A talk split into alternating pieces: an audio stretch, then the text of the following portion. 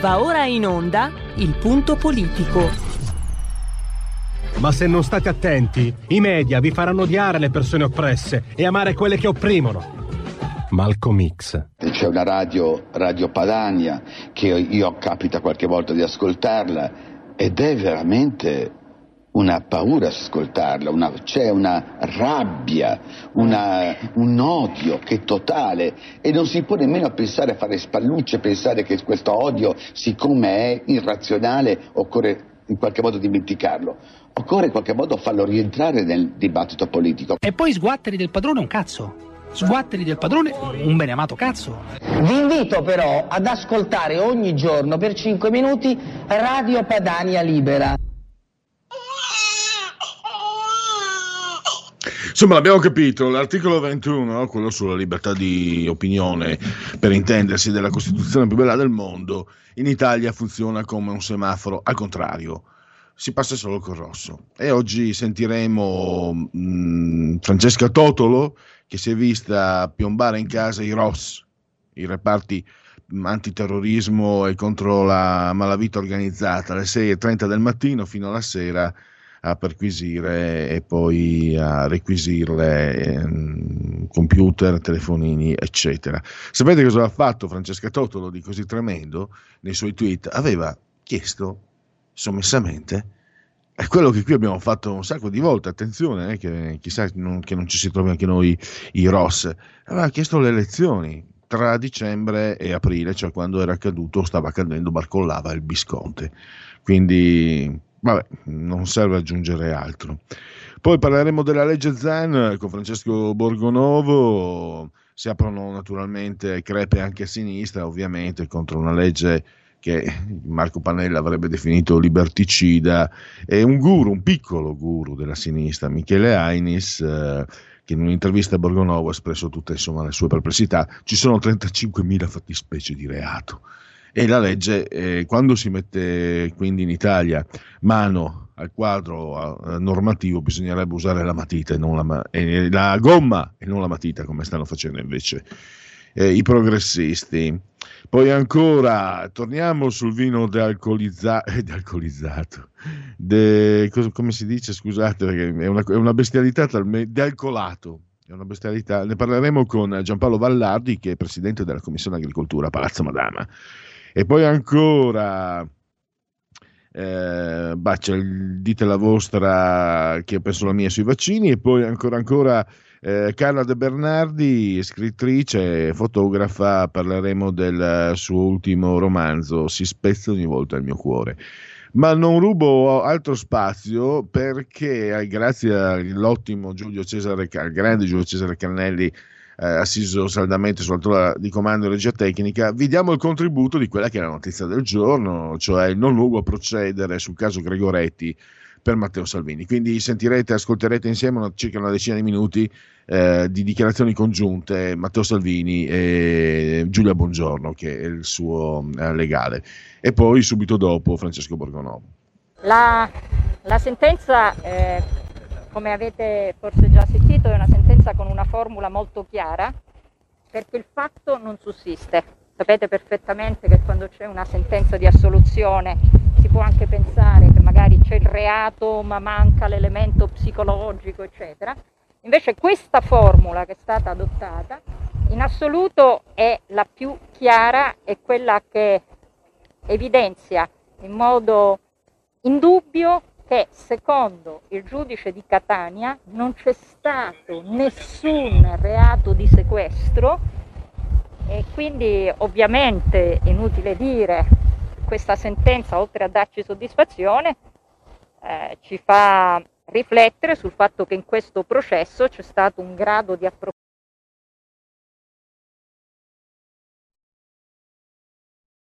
processo approfondito, analitico, con i testimoni. Quindi inutile dire, siamo estremamente soddisfatti. Sì. Sì. mostrato questo gruppo di dire no, assolutamente no, io voglio vederci chiaro ora, beh, a me, per me è una garanzia. Quindi, guardi, quella di Palermo non è una sentenza di condanna, lo dico anche per chi ci sta speculando.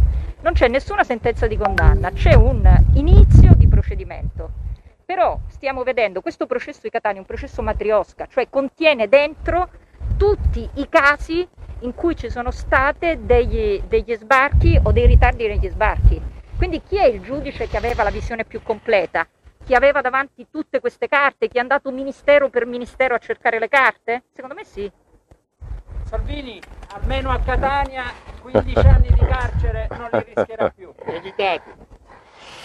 Ma io dedico questa bella giornata e questa soluzione ai miei figli, agli italiani e agli stranieri per bene e in particolare alle donne e agli uomini delle forze dell'ordine, che ogni giorno combattono per rendere più sicuro il nostro paese e che spesso lo fanno a mani nude.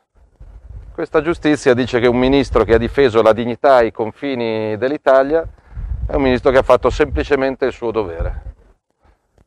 Sono contento e ribadisco che, che quando, se e quando gli italiani torneranno a votare e a restituirmi responsabilità di governo, farò esattamente la stessa cosa perché l'immigrazione regolare, controllata, qualificata è un fattore positivo L'immigrazione alla modi Lampedusa di 3.000 sbarchi in un fine settimana porta il caos e l'Italia non ha bisogno di caos in questo momento.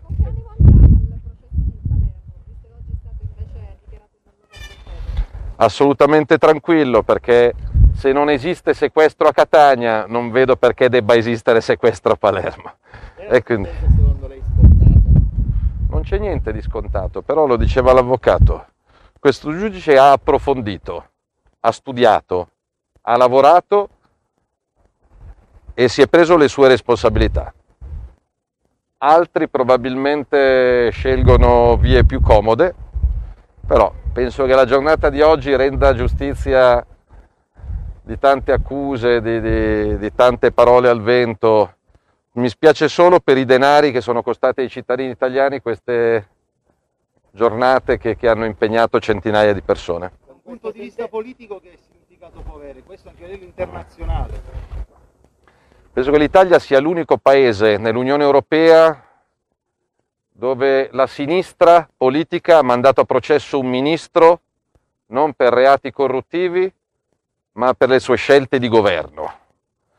Abbiamo la sinistra più retrograda del continente europeo che prova a usare la magistratura per vincere le elezioni che non riesce a vincere in cabina elettorale, la sentenza di oggi penso che, spero, che sia anche utile agli amici del PD e dei 5 Stelle. Le battaglie si vincono in Parlamento o in cabina elettorale, non in tribunale. No, non, non mi aspetto le scuse di nessuno, sono solo contento, ripeto. Con questa sentenza il nuovo a procedere potrà, potrà fare più pressione sul Premier Draghi per quanto riguarda l'immigrazione no, no, no. immaginava? Non uso questa sentenza per fare pressione. L'unica pressione, se possiamo usare questo termine, che faremo nelle prossime ore, io ho convocato una riunione domani mattina con i governatori, i ministri, i sindaci della Lega, che presiederò personalmente, è perché alla riunione di lunedì si torni al lavoro, alla libertà e alla riapertura. Tutti i dati ci dicono che gli italiani meritano di poter tornare a lavorare liberamente. La metà degli italiani per colpa del Covid perderà una parte del suo stipendio e dei suoi risparmi. Quindi io lunedì mi aspetto il ritorno al lavoro, il ritorno alla vita, il ritorno alla libertà senza restrizioni e senza limitazioni superate dai vaccini e dalla realtà.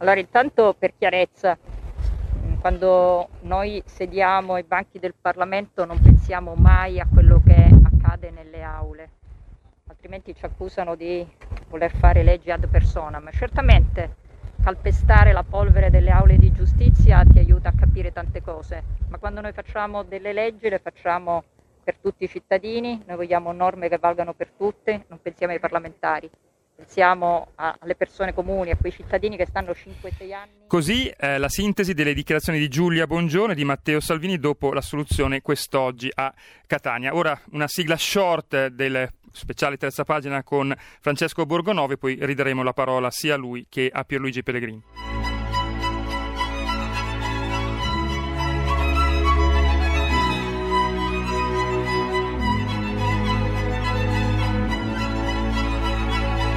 Il punto politico, speciale terza pagina con Francesco Borgonovo.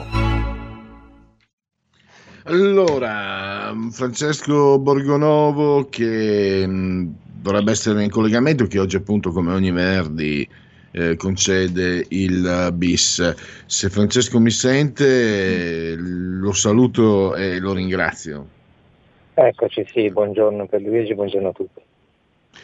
Francesco, allora oggi eh, abbiamo scoperto, grazie a te, che si stanno aprendo crepe a sinistra sul eh, DDL Zan. Eh, stiamo parlando di Michele Ainis, che è un po' un guru della sinistra, scrive da anni sull'Espresso, Repubblica, eh, partecipa a trasmissioni televisive e ha spiegato, devo dire, molto bene, grazie anche a te ovviamente che che hai scritto l'articolo, ha spiegato in termini tecnici perché questo DDL non va bene e credo sia anche un buon aspetto, no? ci si confronta magari su addirittura ideologie, eh, Ainis che è un costituzionalista ha spiegato anche ai tuoi lettori eh, perché, perché non, è, non, è, da farsi, mi sembra. Beh, direi di sì, eh, le crepe si erano già aperte, si erano già aperte da tempo, insomma lui intervista nasce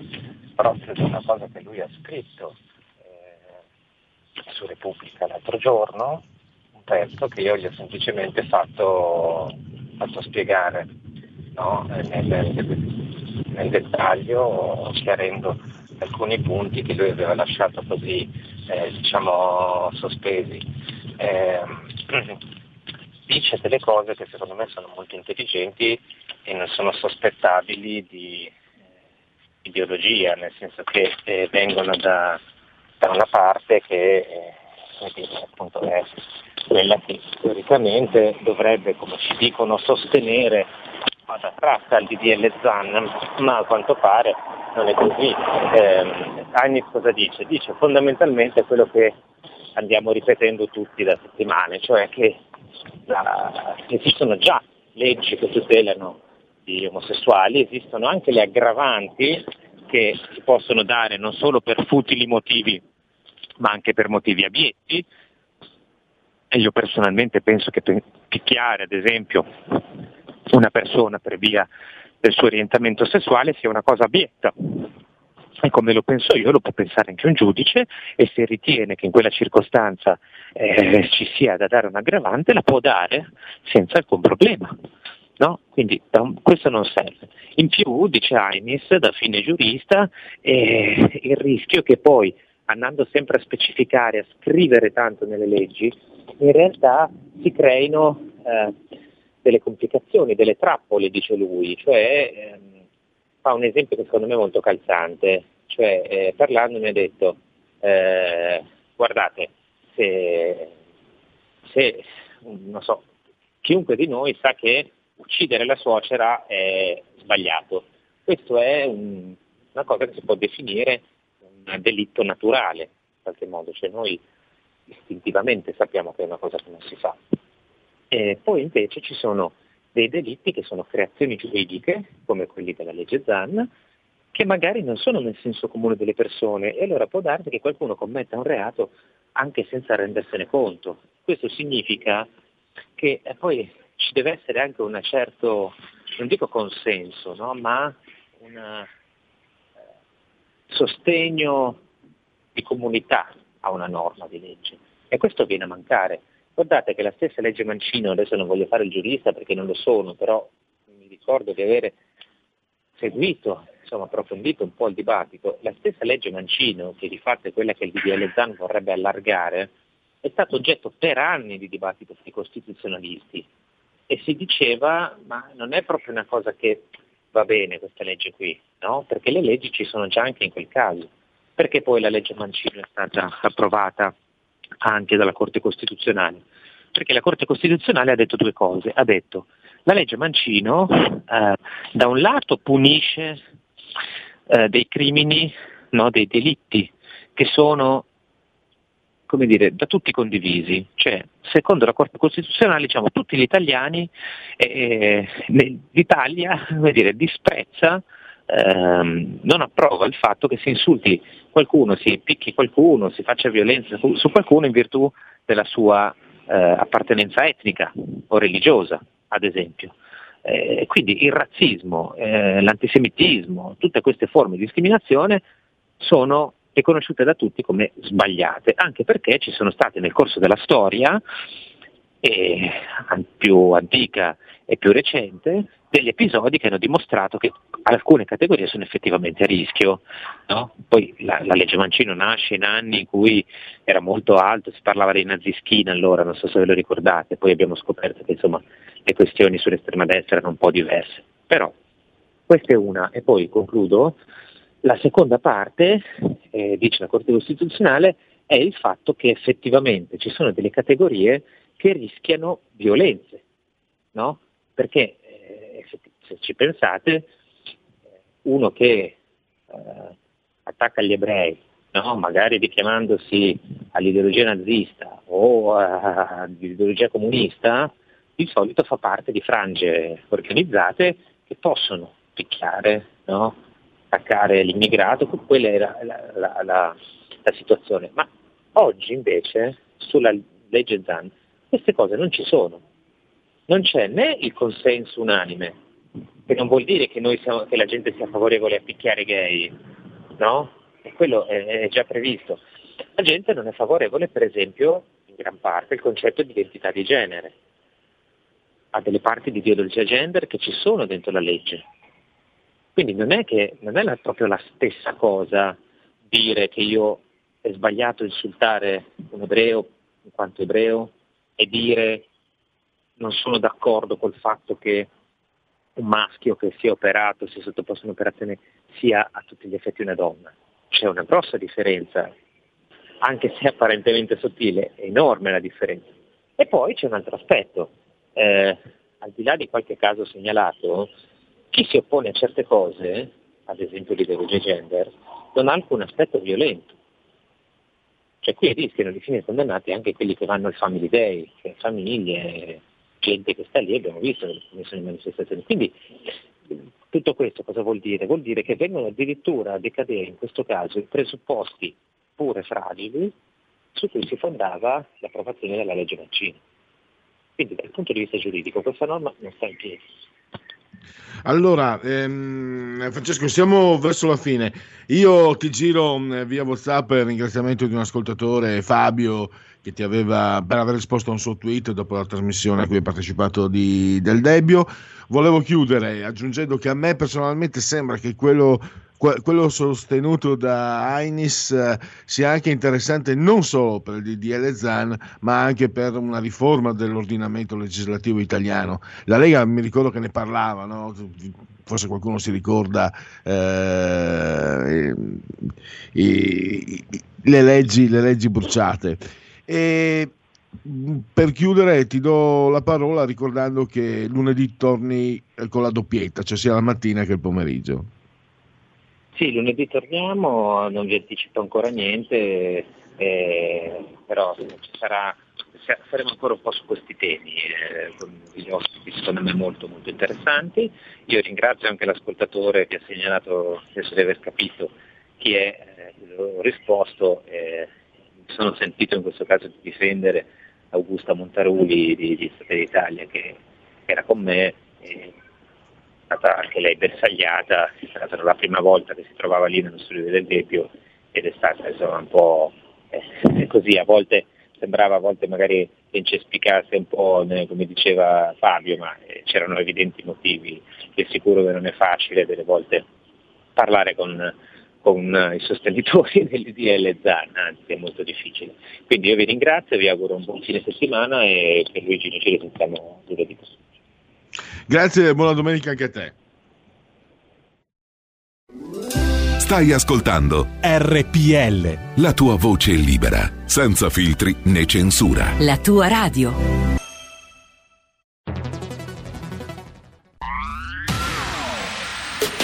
La radio si modifica, semplifica, da plus la musica purifica. Dove vuoi, dove vuoi, con chi vuoi, rilassati e vai. La digital radio non ti molla mai. Mi abbandono in questo viaggio, digitalizzo la frequenza con il suono che è uno spasso. Se penso a prima non ci credo, yo. Da plus è la svolta, qui lo dico e qui lo spiego.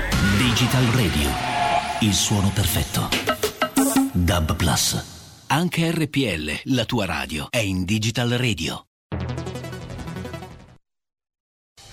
Porta con te ovunque RPL la tua radio. Scarica l'applicazione per smartphone o tablet dal tuo store o dal sito radiorpl.it. Cosa aspetti?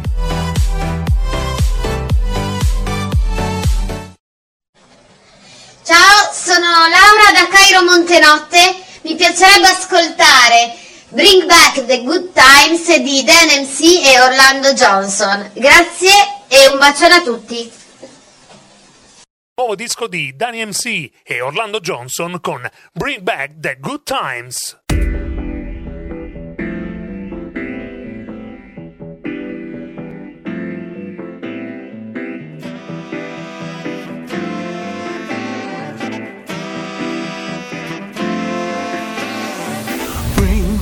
Good times, cause we wanna live it up. Come give us all you got, come get it up.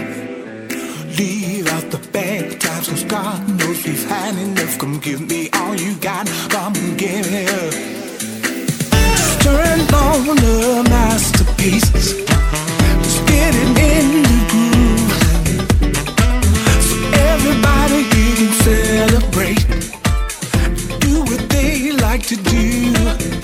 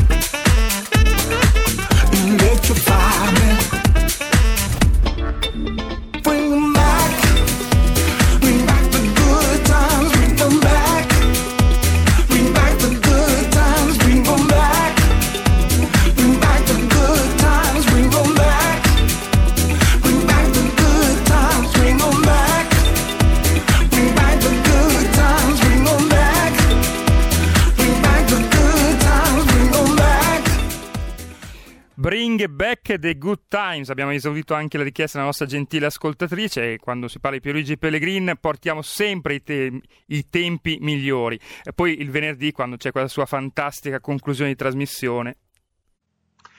Eh, arrossisco, arrossisco. Allora tra, allora, tra pochissimi minuti Francesca Totolo per eh, capire un po' quello che è accaduto, quanto sta accadendo, la portata insomma di eh, questi interventi che hanno eh, davvero eh, l'apparenza della, della censura, va- davvero dello Stato sudamericano, dello Stato fascista, dello Stato sudamericano anni 70 e non solo.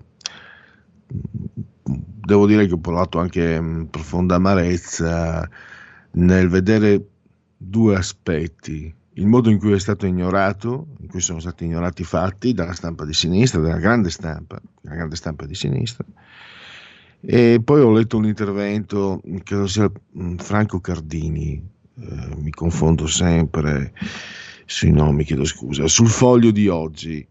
Eh, lui parlava di, di Marco Gervasoni e devo dire che mh, non è neanche uno di destra considerato eh, Cardini.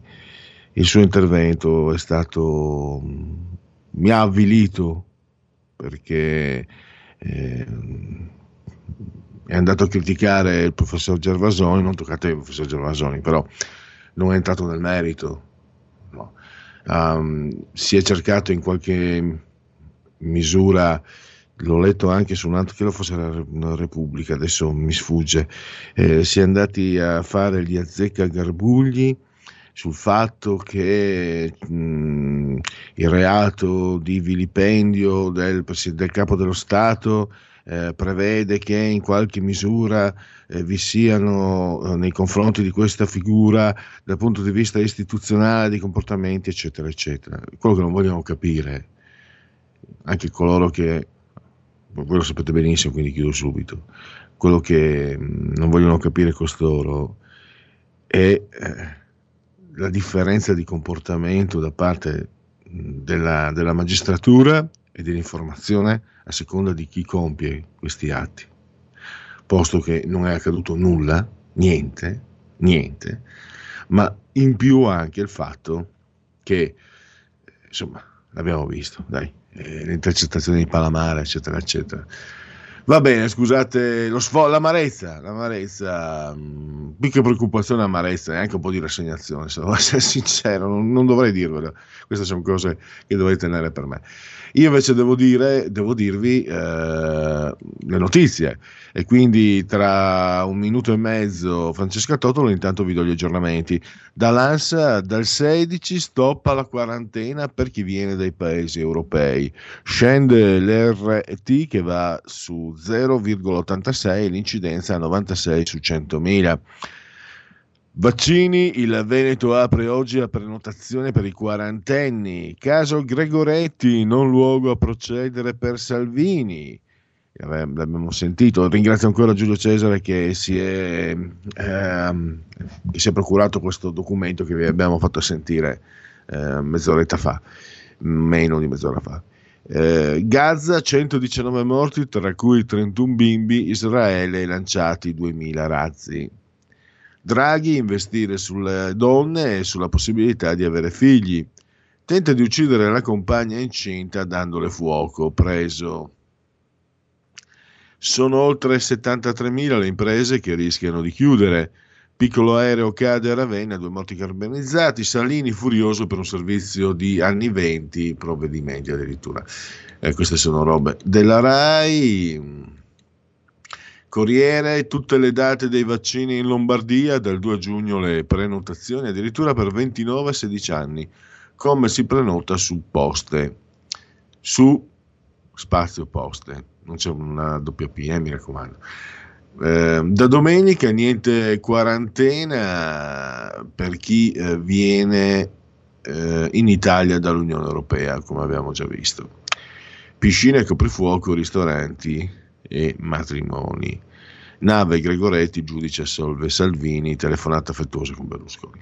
Allora io direi eh, di metterci in collegamento con la nostra prossima ospite, Francesca Totolo, mettiamo anche le sue immagini in uh, condivisione uh, Facebook e sentiamo, sentiremo tra poco dalla, dalla, sua viva voce eh, il riepilogo di quanto accaduto eh, lunedì e poi anche delle ulteriori, eh, degli ulteriori passaggi che eh, ha dovuto affrontare dopo, lo ricordiamo, l'intervento dei ROS alle 6.30 del mattino, raggruppamento operativo speciale. I ROS intervengono per eh, fatti di terrorismo di malavita organizzata, quindi diamo la misura di quello che ha usato lo Stato italiano nei confronti di queste 11 persone, tra l'altro si parla solo di Francesca Totolo, di Marco Gervasoni e Francesca stessa osserva gli altri nove non vengono nominati, forse questo significa che si voleva anche dare insomma un certo tipo di messaggio, questo lo dico io. Non so se Francesca mi sta ascoltando, è già in collegamento, nel caso la ringrazio Sì, sono. Buongiorno, buongiorno a tutti. Allora, io ti dico subito, Francesca, ho- ho, eh, detesto profondamente l'usanza della solidarietà. Eh, non preci ma opere di bene. È chiaro, è chiaro come la pensiamo noi, è chiarissimo come la penso io. Ci eravamo anche sentiti in passato in un'altra intervista e mh, più volte qui abbiamo commentato la mostruosità dei provvedimenti, secondo il mio arbitrario giudizio. Eh, ho appena detto i Ross che si occupano di terroristi e, ma- e- e mafiosi praticamente. Eh, il tutto, tra l'altro, partiamo da questo, eh, Francesca. Ricordo anche nell'immagine che stiamo dando, eh, forse c'è anche uno dei motivi per cui Francesca Totolo è stata presa di mira. Il suo libro Inferno SPA, cioè è andata a toccare un nervo scoperto, è andata a smascherare certi altarini. eh, Francesca, che tra l'altro sta scrivendo anche un altro libro, quindi magari poi ne par- parleremo anche di quello. Eh, quindi tu hai detto, hai dichiarato, Francesca, che quello che ti risulta, diciamo, di critico nei confronti del Presidente della Repubblica è stato quello di chiedere libere elezioni, eh, elezioni libere e democratiche dopo che il governo Conte ha cominciato a barcollare finché è caduto, che guarda caso era quello che qui a RPL si chiedeva ogni giorno. Allora, partiamo da qui, Francesca. Sì, sì, esatto. Io, eh, cioè, chi mi segue sui social network lo sa. Io eh, sì, faccio critico, no? perché fa parte anche del mio lavoro. Eh, faccio inchieste, eh, diciamo, per, per appunto sull'immigrazione, come dicevi.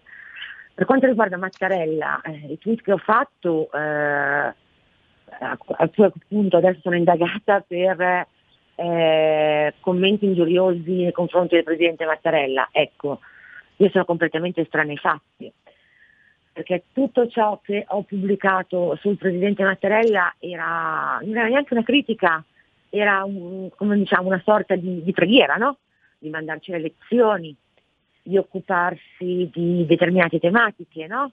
come, come quello dei poveri italiani, piuttosto quello eh, degli scandali che sono avvenuti nella magistratura, nel CSM, oppure far notare al, al Presidente Mattarella che probabilmente, eh, lui non sapendolo ovviamente, un, un cava- un cavalierato che lui ha eh, conferito forse è andato alle mani di una persona con, eh, diciamo, con perlomeno un passato diciamo, non troppo trasparente, ecco, diciamo così. E su questo ho fatto anche un'inchiesta.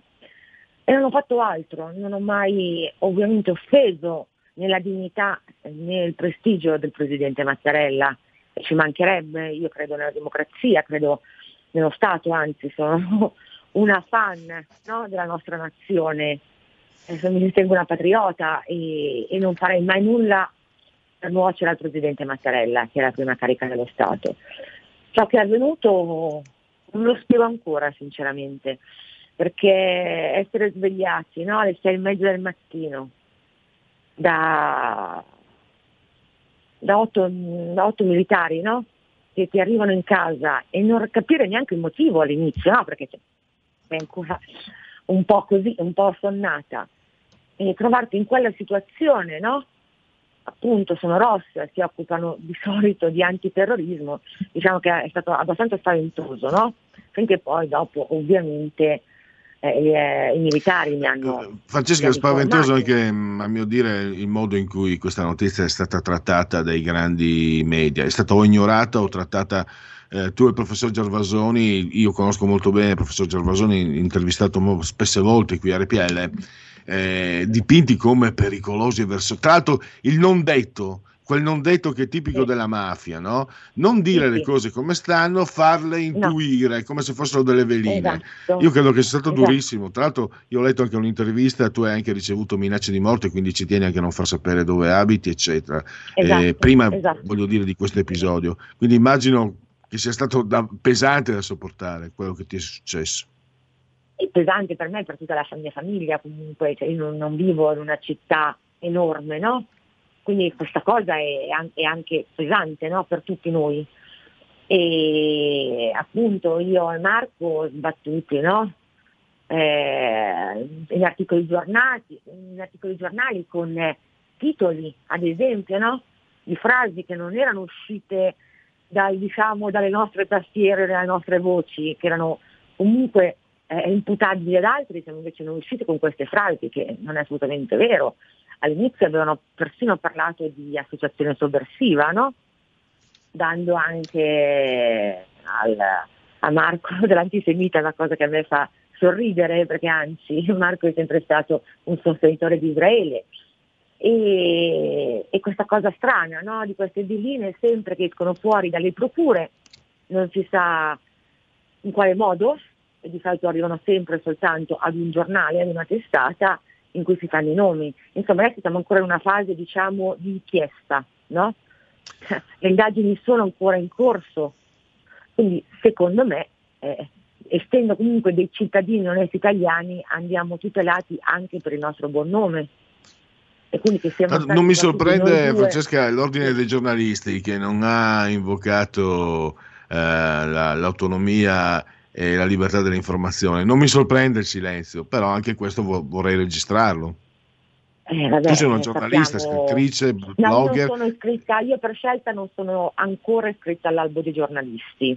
Ah, perdonami, Perché- perdonami. Allora, perché- eh, questo è, una- perché nel- è- un no, errore mio. Mio stesso mh, non l'ho voluto essere a questo punto, mh, voglio dire, scrivo ormai da quattro anni, e perché sono una testata giornalistica, quindi eh, diventare pubblicista, eh, diciamo che basta ecco, eh, depositare no, i propri articoli scritti per una tes- pubblicati su una testata.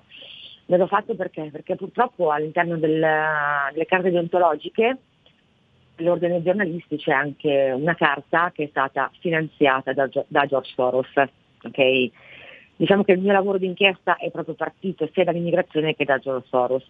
Ecco, infatti, diciamo, tu hai dedicato anche il libro Inferno SPA mh, Esatto, a- esatto, esatto. alle ONG. Stavo pensando, io le- la leggo così, non sono dietrologo, ma ogni tanto mi viene di esserlo. Tu tre anni fa ehm, hai avuto il merito di scoprire gli altarini quando hai segnalato le unghie laccate della presunta po- profuga.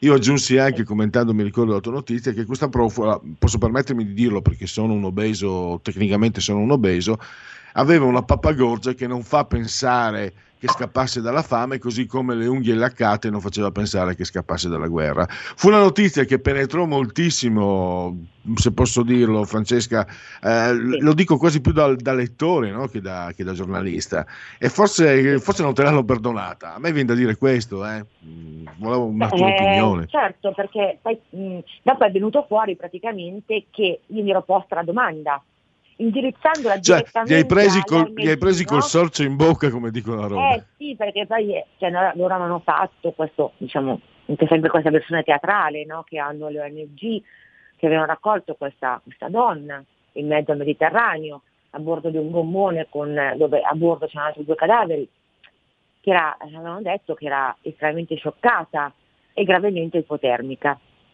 E loro cosa fanno? La fanno salire sulla nave e gli mettono lo smalto alle unghie. Le volontari applicano lo smalto alle unghie cosa che un- qualsiasi donna che è entrata soltanto a fare un day ospite in ospedale sa benissimo che la prima cosa che ti fanno quando entri in ospedale è toglierti proprio lo smalto per l'ossi- l'ossigenazione nel sangue e nelle unghie. No? Invece queste gli vanno a mettere lo smalto. Io non so, io non ho mai detto che la naufraga fosse un'attrice, però che la ONG avesse fatto diciamo, un'operazione particolare e non trasparente, e ci ricordiamo che all'epoca Salvini era al Viminale, gli aveva offerto un porto di sbarco per la naufraga. Invece quella volta chissà perché la ONG Open Arms preferì portarla in Spagna e al momento non si sa ancora che fine abbia fatto questa naufraga. Perché all'inizio Ecco. si parlava che era tenuta praticamente in quasi in isolamento dalla ONG stessa. Infatti nessun giornalista, tra le mie conoscenze in Spagna, che io collaboro anche con diversi giornalisti in Spagna, è mai riuscito a intervistarla. Eh. Aggiungo, eh, non è una scoperta la mia, ma eh, l'articolo 21, eh, ormai abbiamo visto, in Italia funziona come un semaforo al contrario, si passa solo con il rosso. E tu hai notato che degli 11 indagati, gli unici due di cui si parla siete tu e Marco Gervasoni, guarda caso eh, due mh, figure che si sono anche esposte per, eh, su determinate, determinate tematiche politiche. no? Il vecchio detto bastonarne uno per colpirne cento, anche, quei- anche questo mi viene in mente. Sì, eh, guarda, mh, poi no, il giorno dopo, diciamo, quando ho cominciato a prendere coscienza di ciò che era successo, io sinceramente ho pensato proprio quello, ma io non imputo questa cosa al Presidente Mattarella, il Presidente Mattarella secondo me non era neanche informato di tutto ciò che stava avvenendo, no? E per quello che io ho scritto una lettera aperta al Presidente. E sì, anche a me è sembrato, è sembrato proprio una mossa di questo genere, Un- un'ulteriore mossa, no? eh, per diciamo, spaventare gli italiani. Quanti ne abbiamo visti in questi diciamo, mesi, 14 mesi no, di pandemia? Abbiamo visto no, eh, istituire delle task force, una contro le fake news, l'altra contro l'odio. Abbiamo visto un ragazzino eh, di 18 anni portato via da scuola in TSO perché non voleva portare la mascherina. Abbiamo visto mh, il sequestro eh, di, una, di un bar, mi riferisco alla torteria di Chivasso, dove sono andati un dispiegamento di agenti incredibili, no? appunto come se fosse come se la signora Rosanna fosse una terrorista, no? Per sequestrare questo bar, giusto perché non voleva sottostare al, eh, al coprifuoco. E ci troviamo, diciamo, in un, in un paese dove forse la democrazia è veramente in bilico, o vale soltanto forse per determinate persone. Forse esistono, sol- esistono cittadini di serie A e cittadini di serie B. Insomma, ehm, anche, anche questa task force no, contro l'odio. L'odio è un, è un sentimento come tutti gli altri, no? Mi fa, mi fa anche ridere perché c'era stato anche un cartone animato no? dove c'erano i vari sentimenti e c'era anche il pupazzetto dell'odio che era tutto rosso. Ma tu non puoi comprimere l'odio con la censura. Non mi riferisco adesso ai tweet verso il Presidente Mattarella, li dico in generale. L'odio è un sentimento da rispettato e non va, e non va represso. Odio, ovvio che poi da- dall'odio si arriva alla violenza è un, altro, è un altro caso. Però perché tacciare gli italiani? Perché imbavagliarli? Perché spaventarli?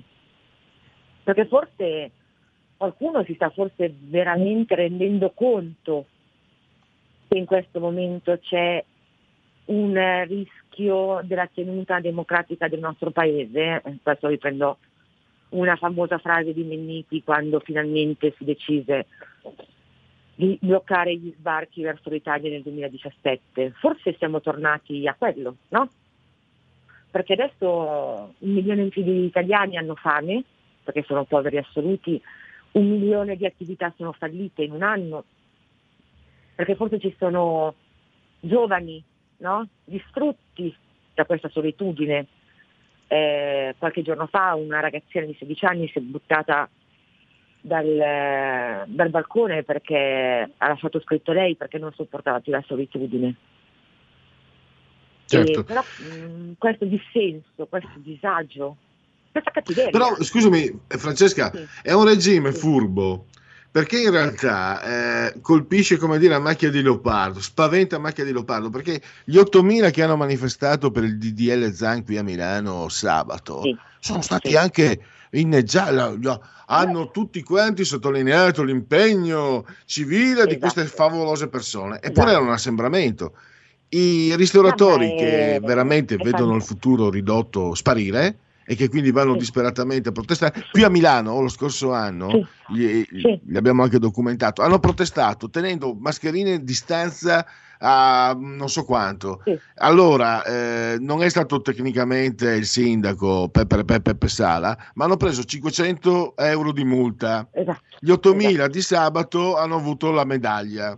E questo, e Esatto. questo è un regime furbo, perché dà l'idea che se gli, lisci, che se gli lisci il pelo ti fa avere dei privilegi. Sì, esatto, ma eh, senza andare all'anno scorso, no? Anche le manifestazioni di Io Apro che ci sono state a Milano, no?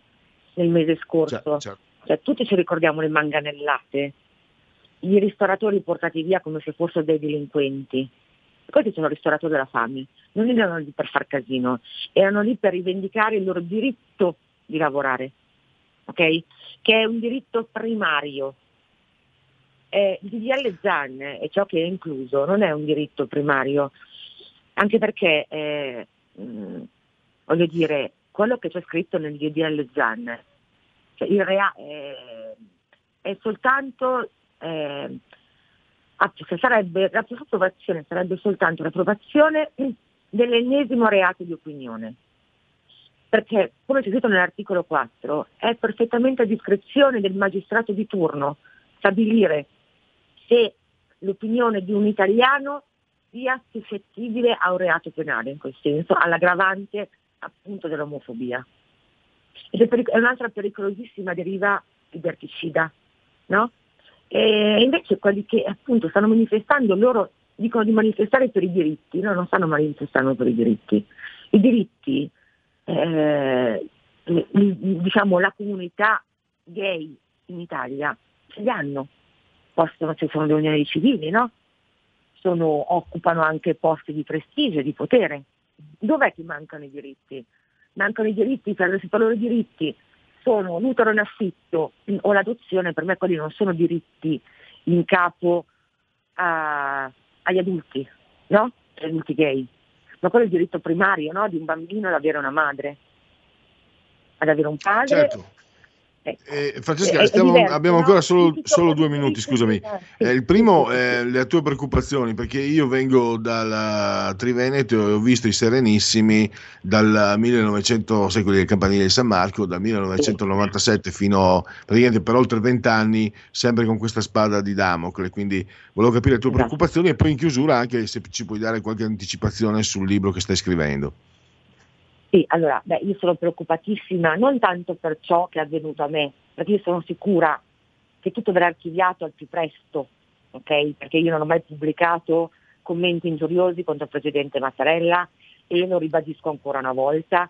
E tutti possono andare a vedere nei miei Twitter, perché il mio profilo è stato sequestrato, il mio profilo eh, Twitter, ma è ancora online, è ancora attivo e, so- e c'è tutto, quindi uno può andare facilmente a verificare. E in seconda istanza sì, sul mio libro, sto scrivendo il mio terzo libro e sarà pubblicato a settembre e tratterà praticamente, sarà una specie di mh, eh, contronarrazione. Eh, sappiamo che una certa parte politica eh, punta spesso il ditino contro i reati che avvengono no, negli altri partiti. Ci sono alcuni no, che, hanno, che eh, hanno definito, non so, eh, Salvini, no? il ministro della mafia, giusto? Eh, la Mhm. Meloni, fratelli d'Andan- d'Andrangheta e, e quant'altro. Ecco, questo sarà una il mio libro sarà una risposta a, tut- a tutte queste infamie, perché è vero, nessun partito è pulito, ma forse c'è un partito che diciamo che è più sporco di tutti. Abbiamo capito. Eh, allora, Francesca, mh, naturalmente mi auguro che- di sentirci prima. Nel caso, siamo comunque a metà maggio.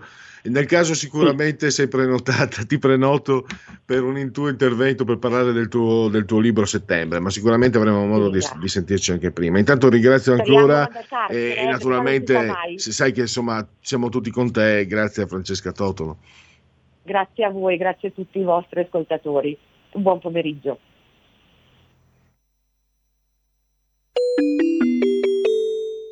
Due per mille alla Lega. Sostieni la Lega con la tua firma. Scrivi il codice D43 sulla tua dichiarazione dei redditi. Assegnare il tuo 2 per 1000 al codice D43, D43, D43 non costa nulla. Aiutaci ad aiutarti. Il tuo supporto è prezioso. Ricorda, D43 per il tuo 2 per 1000 alla Lega di Salvini.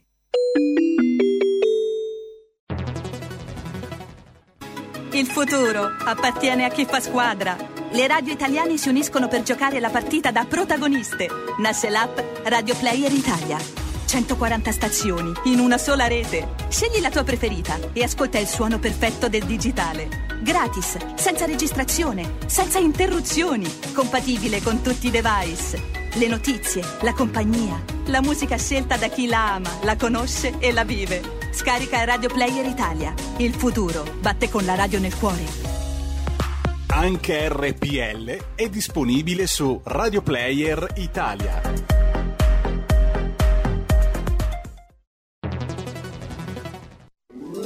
Stai ascoltando RPL. la tua voce libera, senza filtri né censura. La tua radio.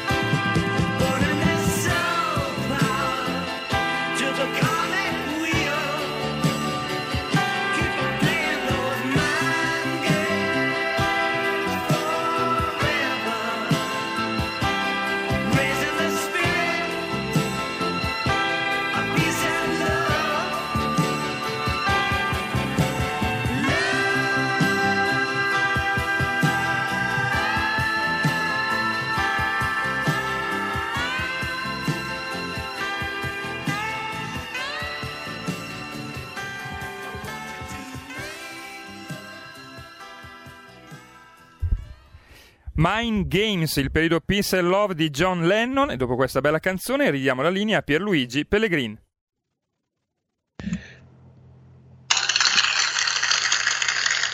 E gli applausi invece sono tutti per Giulio Cesare Carnelli, assiso sulla tolla di comando saldamente in regia tecnica. Allora, tra poco sentiremo il senatore Giampaolo Vallardi.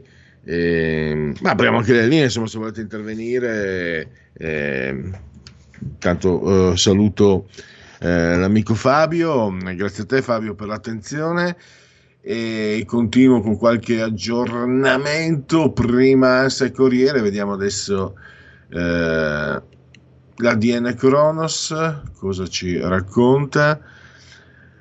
Draghi, Stato investa su donne e possibilità di avere figli. Salvini mi ha chiamato Berlusconi, non sta benissimo ma ne uscirà. Eh, Gregoretti, Santori, Lega mi mette sui social, ancora rosicano per la sconfitta.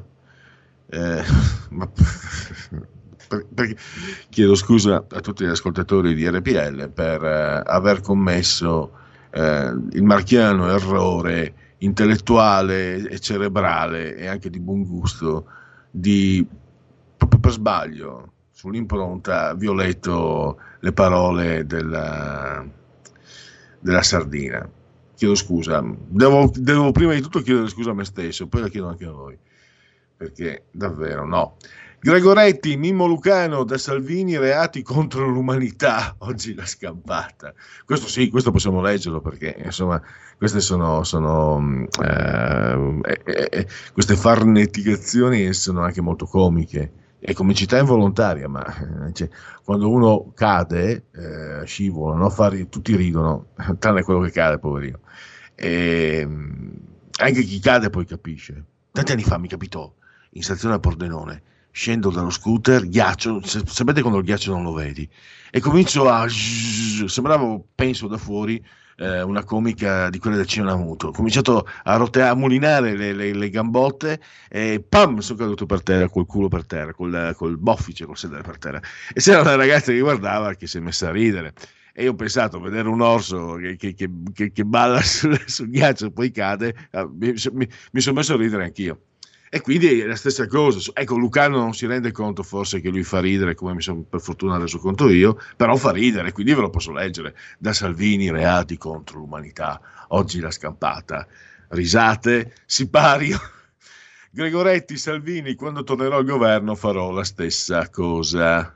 Ecco, quindi Luca, Lucano è avvisato, Luano è avvisato. Vaccini dal 2 giugno in Lombardia vi libera le prenotazioni per chi ha tra 16 e 29 anni. Vacanze e rientri in Sicilia e Sardegna, le regole speciali delle due isole, le FAC di Repubblica. Addirittura, non è fake, FAC. Eh, buon, vabbè, questo non ci interessa, eh, sono cose di Repubblica che noi non, non condividiamo. Gregoretti, niente processo per Salvini, il fatto non sussiste, come avete sentito. Ringrazio ancora Giulio che ha mh, catturato questo documento che vi abbiamo fatto sentire, ha spiegato Giulia Bongiorno, il fatto non sussiste, quindi proprio eh, è una, come dire, una pulizia totale.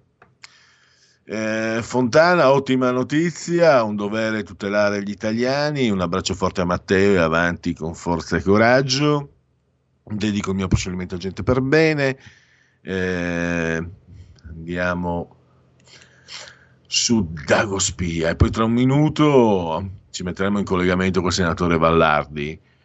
Uh, l'immunologa Antonella Viola, mentre negli USA chi è vaccinato può persino fare a meno delle mascherine, da noi non solo bisogna continuare a portarle, ma i vaccinati si continuano a fare tamponi e a sottoporli a quarantena, come se i vaccini fossero acqua fresca. Invece i vaccini anche in Italia funzionano molto bene.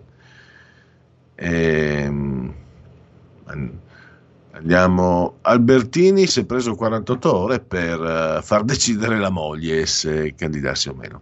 Allora, vediamo se mm, abbiamo già o stiamo per avere in collegamento il senatore Vallardi. Ecco, per il momento Pierluigi la linea è occupata, quindi ti avviso io appena avremo Giampaolo Vallardi. Benissimo, ti ringrazio, allora io proseguo. Forza Silvio apre Dago Spia, come Dago rivelato, Berlusconi sta vivendo la sua partita più difficile. È ricoverato a San Raffaele per un'infezione intestinale che potrebbe essere conseguenza del coronavirus che lo aveva colpito nei mesi scorsi.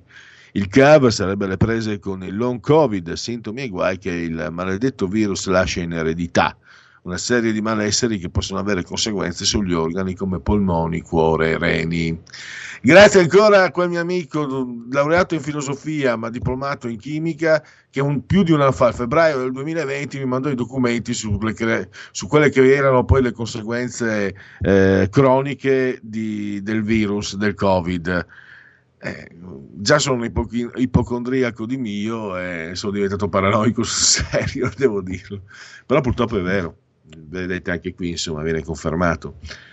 Poi vediamo, avevo visto prima, me l'aveva segnalato anche Lorenzone, una figuraccia che ha fatto la Selvaggia Lucarelli. Ecco qua, Selvaggia sulla questione Meloni e castronerie sull'aborto nel suo libro Fratelli d'Italia ha affidato la sua difesa a un'avvocatessa che scrive nel 75 l'aborto era legale, palle, lo era per ragioni terapeutiche, non se la donna aveva problemi coniugali come raccontato dalla Meloni. Ma visto che poi Selvaggia Lucarelli non è neanche tanto giovane, dovrebbe in qualche modo ricordare o comunque documentarsi, uno dei cavalli di battaglia dei pro degli abortisti era l'aborto clandestino perché sapete, ha raccontato Giorgia Meloni che eh, sua madre sta, voleva abortire perché era stata abbandonata dal marito, poi ci ha ripensato e Giorgia Meloni è qua. Ecco, uno dei motivi appunto erano gli aborti clandestini, le mammane, eh, le, le, le, donne morte, quindi eh, davvero Beh, per fortuna scrive sul Fatto Quotidiano, scriveva su Libero, per dirvi, Selvaggia Lucarelli è una donna di destra, eh, non pensiate, una che segue eh, che segue le trasmissioni come il Grande Fratello, quelle robe lì, insomma, quelle porcherie lì, necessariamente la considero una donna di destra che andando a sinistra si è piazzata bene. Anche Travaglio era una di destra, scriveva anche sulla Padania, insomma. Destra, sinistra, te le raccomando tutte e due. Eh, Pierluigi, ti sei dimenticato di dire che Selvaggia Lucarelli era anche giurato a Ballando sotto le stelle. Eh, questo mi mancava, grazie per la documentazione. Ascolta, abbiamo un'ascoltatrice e per il momento ancora linea occupata per Vallardi. D'accordo, la parola a chi ce l'ha. Pronto? Pronto? Eh, sì, io ringrazio molto il coraggio che ha avuto la mamma di Giorgia Meloni, cosa che purtroppo le donne al giorno d'oggi non vengono aiutate, anzi vengono incentivate ad ammazzare il proprio bambino. Però l'argomento eh, era diverso. Prima sentivo la, la, signora a cui io voglio tantissimo bene, la signora che è stata purtroppo inquisita per, eh, per, eh, per quello che sappiamo. E eh, oh, lei diceva, de, mi ha riportato un, un episodio del, dello smalto sulle unghie, no?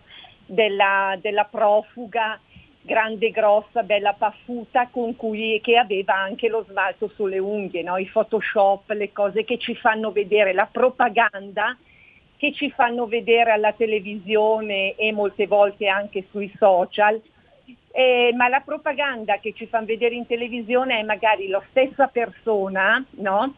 eh, in un hub vaccinale che poi troviamo magari in un letto di ospedale con la mascherina, eccetera è sempre lo stesso attore che si presta a, questi, a questa propaganda per terrorizzare le persone ormai da un anno e mezzo. Ecco, mi ha fatto un po' venire in mente questi, questi attori che si prestano anche per la storia del virus eh, a, a, fare appunto la loro parte in questa farsa.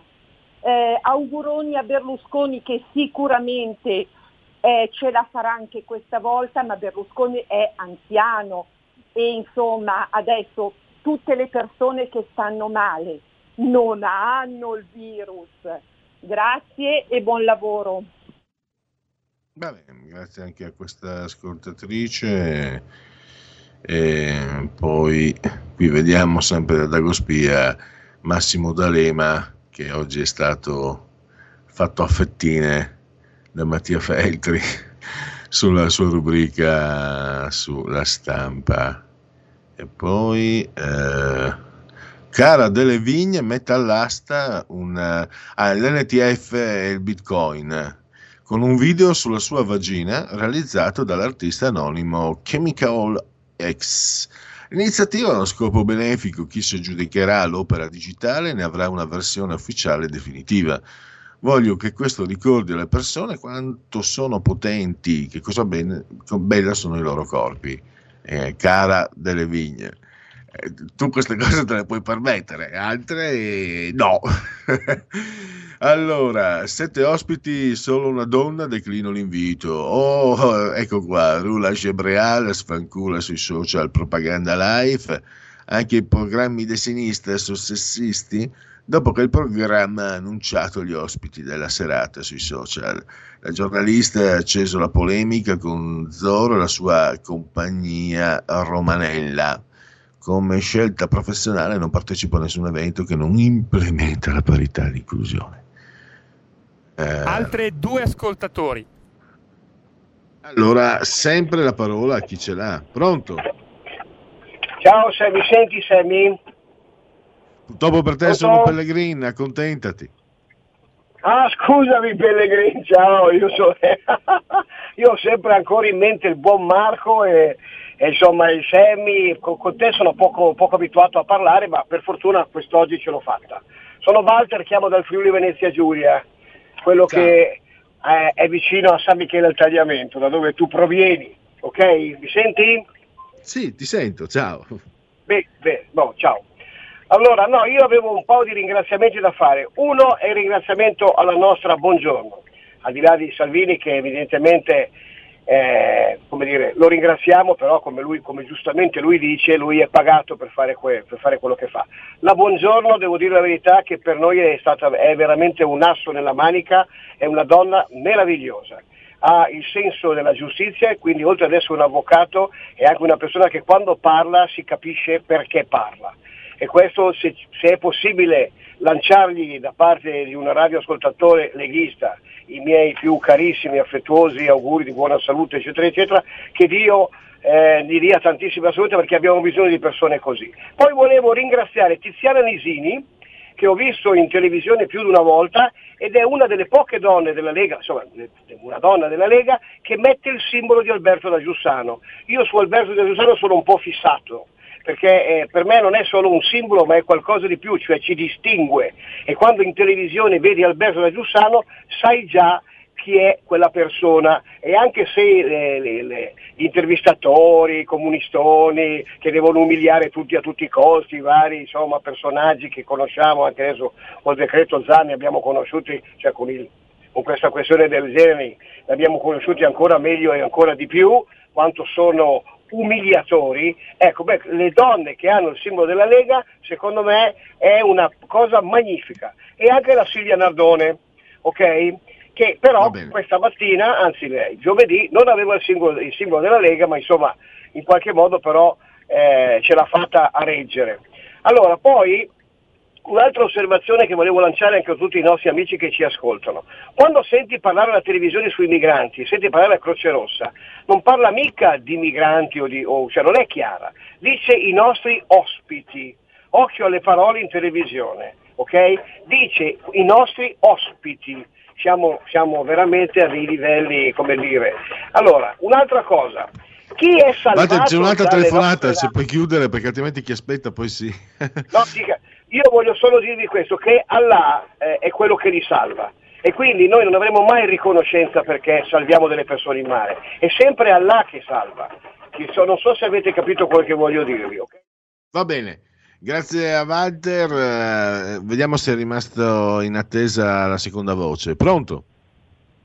Pronto? Pronto? Salve, sono Mario. Fa sempre piacere sentire gli altri, più che parlare io preferisco sempre ascoltare, perché ascoltando si impara. Questa è una lezione che ho sempre avuto nella mia vita. Quindi, caro Pellegrin, eh, sai, Selvaggia Lucarelli è un segno dei tempi. Una volta, oggi abbiamo giornaliste come Selvaggia Lucarelli, abbiamo Consitina De Gregorio, abbiamo la Cuzzocrea, una volta avevamo la Fallati. E, eh, chi, chi per questi mani va, questi pesci prende, insomma, è, è un segno dei tempi. Quindi becchiamoci la, la Lucarelli perché è quello che ci meritiamo.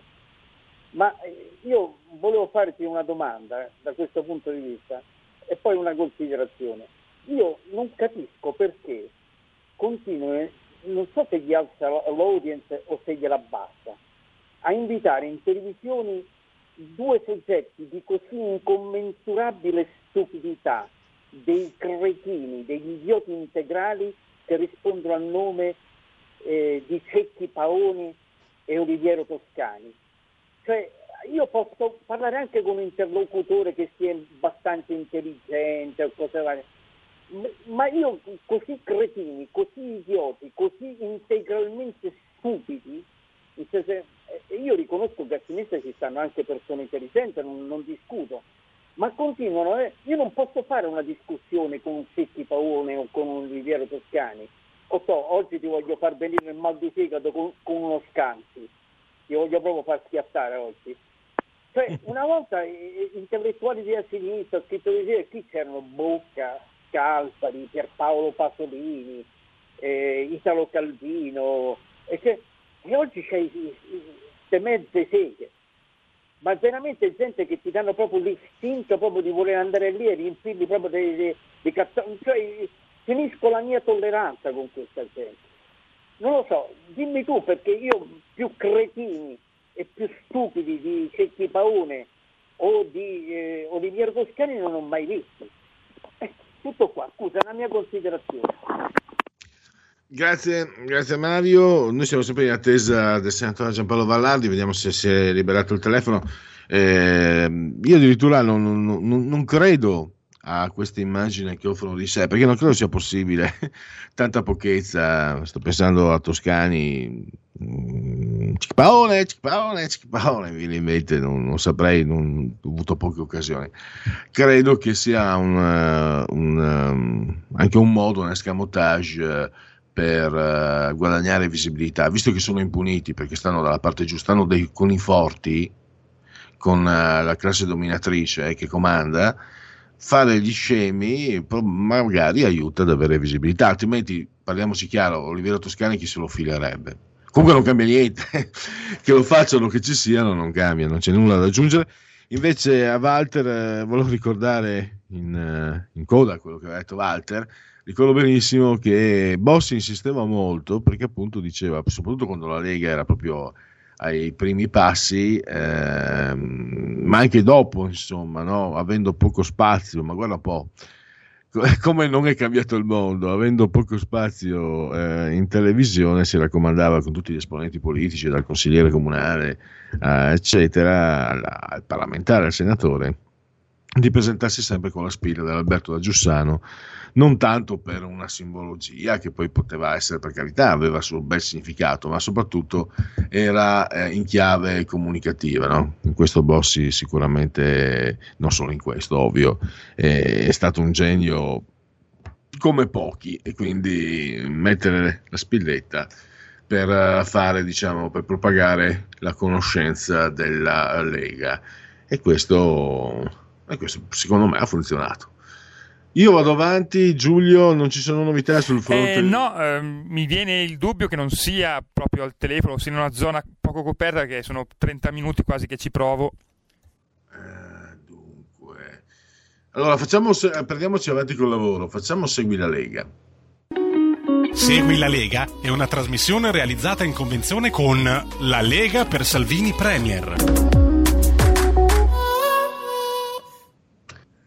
Allora, legaonline.it, scritto legaonline.it, segui la Lega prima che la Lega segua te.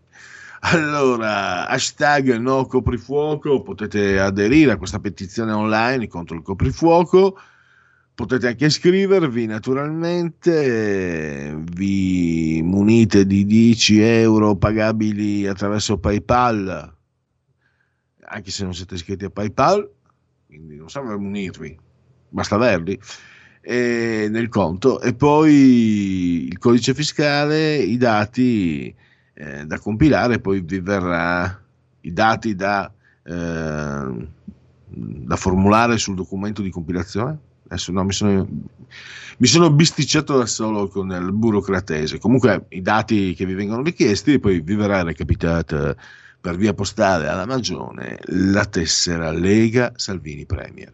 E poi D43, il 2 per 1000, il codice della Lega, D come Domodossola, 4 come il voto in matematica, 3 il numero perfetto. E andiamo a vedere gli appuntamenti adesso della Lega, gli esponenti leghisti. Questa sera alle 20.30, Rete 4, trasmissione Stasera Italia, proprio lui, Matteo Salvini in persona, che replica, do, che replica eh, due, sempre alla stessa ora. Eh, eh, eh, eh, eh, qua, qua non mi... Cioè, scusate, chi era l'ubiquità? Sant'Antonio, Sant'Antonio San Matteo Salvini, perché apparirà due volte alla stessa ora eh, questa sera alle 20.30 su Rete 4, Stasera Italia e su Rai 2 al TG2. Quindi come Sant'Antonio, meraviglioso. Giampaolo Vallardi invece, che dovremmo avere noi tra poco, contiamo di averlo noi, eh, speriamo, nel cuore della notte di domenica mattina.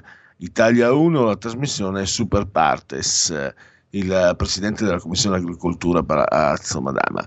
E poi abbiamo sempre domenica al mattino presto, cioè alle 11 del mattino, Stefano Locatelli su Sky TG24, la rubrica si chiama Agenda. Stefano Locatelli, per chi non lo sapesse, è responsabile federale enti locali e anche borgomastro di Chiuduno nella terre orobiche. Poi ancora domenica domenica mattina presto, alle 11.30 del mattino, Anna Cinzia Bonfrisco, europarlamentare su Rai News 24. E ancora il senatore e sottosegretario all'agricoltura Gianmarco Centinaio nel cuore della notte, cioè lunedì mattina alle ore 8, Rai 3, la trasmissione è Agora e lunedì 17 maggio, sempre lunedì 17 maggio all'alba, cioè alle 9.30 del mattino, Giulio Centemero, Radio GR Parlamento. Martedì pomeriggio invece alle 16.15 su Sky TG24 la rubrica si intitola Economia. Un nome storico, Dario Galli. E poi ancora chiudiamo questo elenco di appuntamenti con giovedì prossimo, eh, Rete 4, dritto e rovescio, non è una rubrica di tennis ma un talk show politico, se non sbaglio, mai visto. Luca Zaia, presidente della regione Veneto. E direi che questo elenco, questa silloge di interventi leghisti, possiamo chiudere il Segui la Lega. Segui la Lega è una trasmissione realizzata in convenzione con La Lega per Salvini Premier. Allora io intanto proseguo, che non so perché mi piace, è un po' di tempo che mi piace sempre il proseguisco, che chiaramente è sbagliato, ma ha un suono, eh, non, ha, quel, ha un quel qualcosina di cacofonico che lo rende affascinante, un po' eh, come un accostamento di sapore, il dolce e salato. Proseguisco, invece bisogna dire proseguo, che chiaramente rispetta i canoni voluti da Dante in poi per il dolce stil nuovo, la volgar lingua. Eh, sto prendendo tempo perché ho perso un sondaggio. Ah sì, ho perso un sondaggio. Pierluigi, quindi... però siamo allo stacco delle 16.30 e allora non perdiamo lo stacco. Porta con te ovunque RPL la tua radio. Scarica l'applicazione per smartphone o tablet dal tuo store o dal sito radiorpl.it. Cosa aspetti?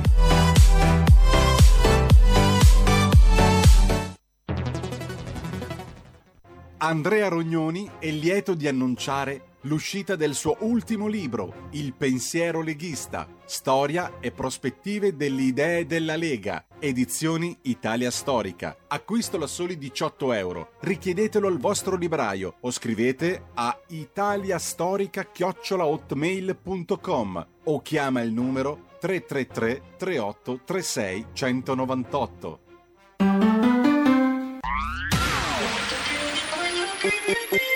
Un suono così non l'hai mai sentito baby Da Plus molto più di quello che credevi Programmi, musica, multimedialità Da Plus suono nuovo di alta qualità Digital Radio. Il suono perfetto. DAB Plus. Anche RPL, la tua radio, è in Digital Radio. Stai ascoltando RPL. la tua voce libera, senza filtri né censura. La tua radio.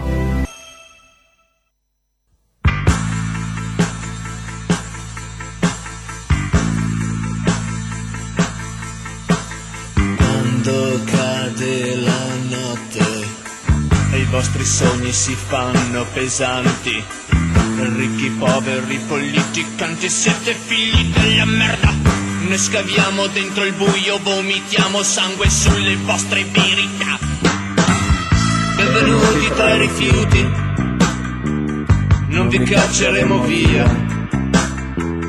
Benvenuti tra i rifiuti non vi cacceremo via. Benvenuti tra i rifiuti, non vi cacceremo. Quando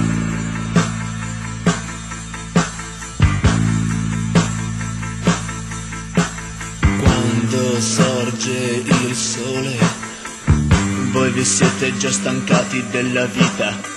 Ricchi, poveri, politicanti, siete figli della noia. Noi corriamo sotto il sole, calpestiamo il fumo che vi fa pubblicità. Benvenuti tra i rifiuti, non vi cacceremo via. Benvenuti tra i rifiuti, non vi cacceremo via. Benvenuti tra i rifiuti, non vi cacceremo.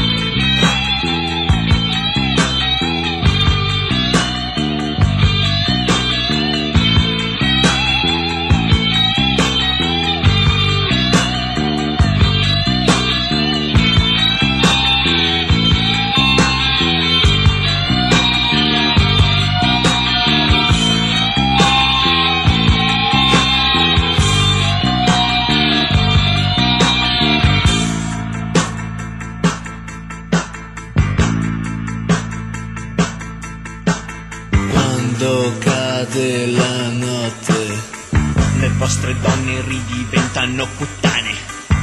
Ricchi, poveri, politicanti, siete figli della merda. Noi corriamo dentro il buio, riversiamo sperma sulle vostre inibizioni. Benvenuti tra i rifiuti, qui non c'è la polizia. Benvenuti tra i rifiuti, qui la legge siamo noi. Benvenuti tra i rifiuti, non vi butteremo via. Benvenuti tra i rifiuti, non vi cacceremo via. Benvenuti tra i rifiuti, non vi cacceremo.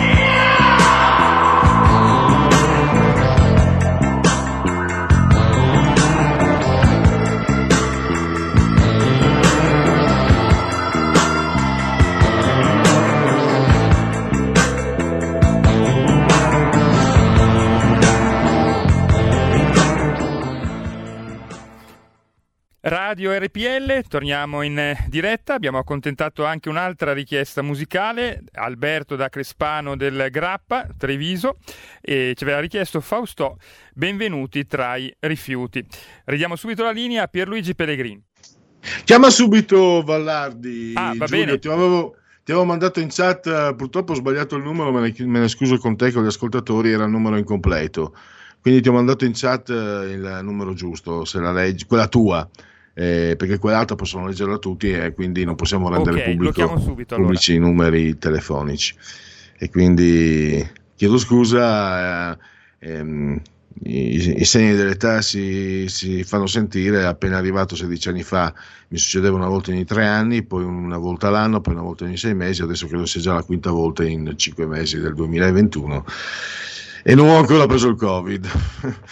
Allora, eh, e sono completamente sobrio e tra l'altro sarà sempre più difficile eh, avere dei problemi con l'alcol, questo potrebbe essere un aspetto positivo, ma francamente non è quello il nocciolo della questione perché quello che vuol farci bere e mangiare l'Europa è davvero angosciante, angosciante. Attenzione che non si tratta solamente di evidenti problemi di natura anche di qualità della vita, ma anche problemi economici. Eh, vediamo se Giampaolo Vallardi eh, adesso l'abbiamo Eh, al telefono. Sta, sta squillando, ve- vediamo appena sarà in linea ti, ti avviso. Per il momento squilla libero. Mm. Intanto allora un, sonda- un sondaggio mm, MG Different Rai SPA eh, sui migranti. Bisognerebbe chiedere ricollo- obbligo di ricollocamento tra tutti i paesi europei su quelli sbarcati, lo vuole il 47%, chiudere i porti 26%.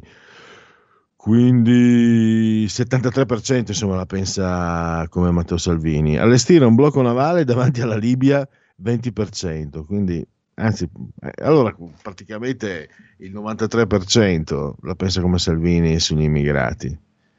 La campagna vaccinale, giudizio positivo per il 54%, negativo per il 34%, non risponde il 12%.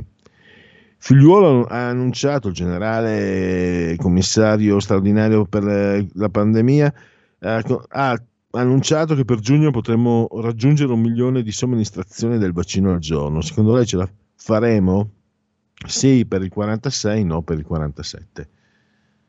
Fammi cenno pure Giulio se riusciamo a raggiungere... Eh, guarda, per il momento continua a squillare il libro. Se vuoi ho un'ascoltatrice. Va bene, la parola a chi ce l'ha, pronto? Pronto, ciao Pierluigi, sono Clara da Rovereto. Senti, di la Ciao. verità che ti sei bevuto una bella Coca-Cola con un goccino dentro. Di la verità, confessa. No, non, eh, da, da- da 24, non da 24, non nelle ultime 24 ore. Ah, ok, però non sono, bevuto. sono un astemio, anzi, non, non Eh, mai senti, volevo dirti una cosa. Prego. Ah, ho sentito stamattina no, che in Italia si sta mm, sperimentando un vaccino che coprirà per 17 anni. Ma io dico, ma in 17 anni di quante morti si potrà morire? Poi il vaccino è una bomba atomica di soldi e all'Italia non permetteranno mai di averlo. L'Italia dovrà avere sempre le pezze al culo e il cappello in mano per me. Ciao Pierluigi! Va bene, grazie anche a, a Clara. Dunque, continuo, continuiamo a leggere, vediamo qualche sondaggio. Questo MG, commissionato dalla RAI, SPA, Lega 22,2, Fratelli d'Italia 18,5, secondo partito, 5 Stelle 18,4, PD 16,9, Forza Italia 6,9, Italia Viva Renzi 4, Azione Calenda 3,3.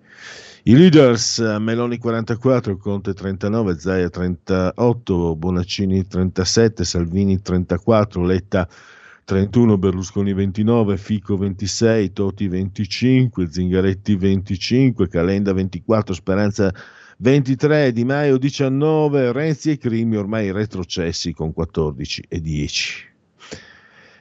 Giudizio governo Draghi, positivo 43, negativo 48. Mm, Tra pochi giorni si de- dovrà decidere del coprifuoco serale.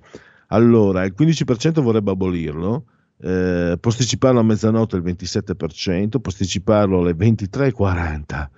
Questa non la capisco. Eh, no, scusate, alle 23 il 40%.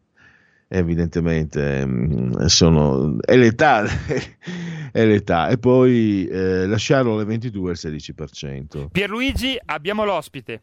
Ah, benissimo. Allora, innanzitutto fatemi salutare il senatore Giampaolo Vallardi e, e, anche mi scuso con te, senatore, abbiamo avuto qualche problema Ciao. e quindi siamo in, colpevolmente in ritardo, ma abbiamo ancora tutto il tempo per parlare di questo tema che è un tema molto importante perché se siamo ciò che mangiamo, quanto sta decidendo l'Europa negli ultimi giorni, parlo anche della, della colazione del, del vino, ma anche l'etarme immensa che tra l'altro sono, sono uh, provvedimenti che vanno in netto, in netto, conflitto con quanto fatto votare proprio dalla Lega nella tua commissione, no? tu sei presidente della commissione agricoltura Palazzo Madama, sì. eh, cioè il decreto sulla sicurezza alimentare che se viene approvato in, in, commissione insomma c'è da sperare che poi nei successivi passaggi parlamentari venga portato a termine. Ecco, partiamo dalla, della colazione perché eh, tu sei veneto, trevigiano, io sono da quelle parti e ho una certa età, diciamo, me vieni i capelli bianchi a sentire certe robe, però tu hai sottolineato invece soprattutto il quadro economico, il profondo danno economico, perché tu, e adesso ti do subito la parola Giampaolo, sappiamo quanto hanno lavorato, studiato, eh, provato i, i, viticoltori delle nostre terre, ma di tutta Italia, per arrivare alla qualità. Cioè l'Italia probabilmente produce il miglior vino al mondo. Il Prosecco, casa tua, un, po', un pochino casa mia, vende, vende milioni e milioni di bottiglie. Quindi stiamo parlando di soldi e questi, questi, provvedimenti sembrano fatti apposta per tagliare i portafogli di, di, di tante persone che tanto hanno faticato per arrivare a questo livello di qualità. Sì, innanzitutto ciao, grazie buon pomeriggio a tutti. E, beh, oggi è una bella giornata perché insomma, dai, la, la, quello che è successo a Matteo, la soluzione penso certo, che renda certo. tutti quanti più, più, contenti e felici. E sul discorso del vino, cioè, è un discorso prettamente, prettamente economico da parte di, di, un'Europa che chiaramente non ha la capacità di fare vino buono, no? come si dice in Veneto noi siamo veneti, ma in tutta Italia si sa che quando il vino non è tanto buono non si allunga con l'acqua. E quindi eh, questa è una delle, delle, principali cause, nel senso che eh, in tutta Europa, tranne che in Italia, vuoi la Grecia, vuoi chiaramente i paesi mediterranei, ma neanche tanto la Spagna, ma Italia e Grecia sanno fare vino, vino buono. E eh, chiaramente tutti gli altri no, allora le multinazionali che cosa si sono inventati? Eh, fare queste bibite usando il vino e allungandolo con l'acqua. Quindi c'è un interesse eh, chiaramente delle, multi, delle, multinazionali, vedi anche il Nutri-Score, che cosa si sono inventati con il Nutri-Score quando hanno messo che la Coca-Cola Light ha il bollino verde, mentre il prosciutto di Parma o il parmigiano reggiano ha il bollino rosso. Eh, sono tutte quante azioni finalizzate a valorizzare cibi che eh, chiaramente loro, loro hanno o loro producono intendo chi sono i veri portatori di interesse, in questo caso le multinazionali, a danno di chi invece produce la qualità, di chi sa fare cibo buono, che è l'Italia eh, con, tutti suoi, con, tutti i suoi, agricoltori. In questo, eh, perché bisogna dire poi, al di là di quello che è il problema, che cosa stiamo facendo? Devo dire che c'è una forte convergenza politica eh, da, da, me in commissione, ma anche quando abbiamo portato qualche provvedimento in aula, su questo abbiamo trovato un 99%, oserei dire il 100% di unanimità, di convergenza.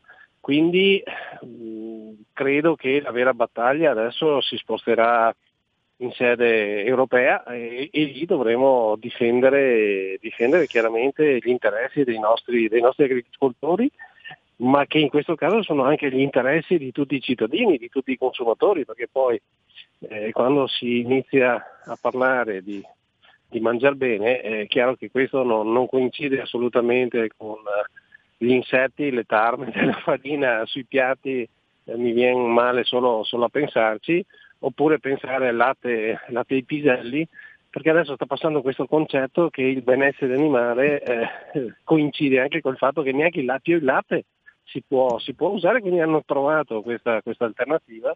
Prima c'era il latte di soia, adesso c'è eh, il latte ai piselli, ma che non hanno nulla a che fare dal punto di vista salutare e organolettico con il latte di mucca oppure il latte di capra oppure il latte, oppure il latte di pecora. Ecco, questa è una grandissima battaglia sono convinto che eh, sarà la, la vera battaglia del futuro, che non è tanto una battaglia politica, ma è una battaglia di interessi tra chi non è in grado di produrre, come dicevo prima, qualcosa di qualità, allora si inventa questi surrogati, ma che in questo momento però hanno in mano il potere economico, cioè le, multi, le multinazionali, la Coca-Cola sappiamo benissimo che Ecco, in questo, mano, Giampaolo, volevo o chiederti altri. questo, dà l'idea no, del, diciamo, del sistema che vuole assolutamente espellere chi va eh, con la propria testa, no? chi diciamo fa da solo, eh, da solo nel senso non è eh, nella corrente e produce delle specialità, delle eccellenze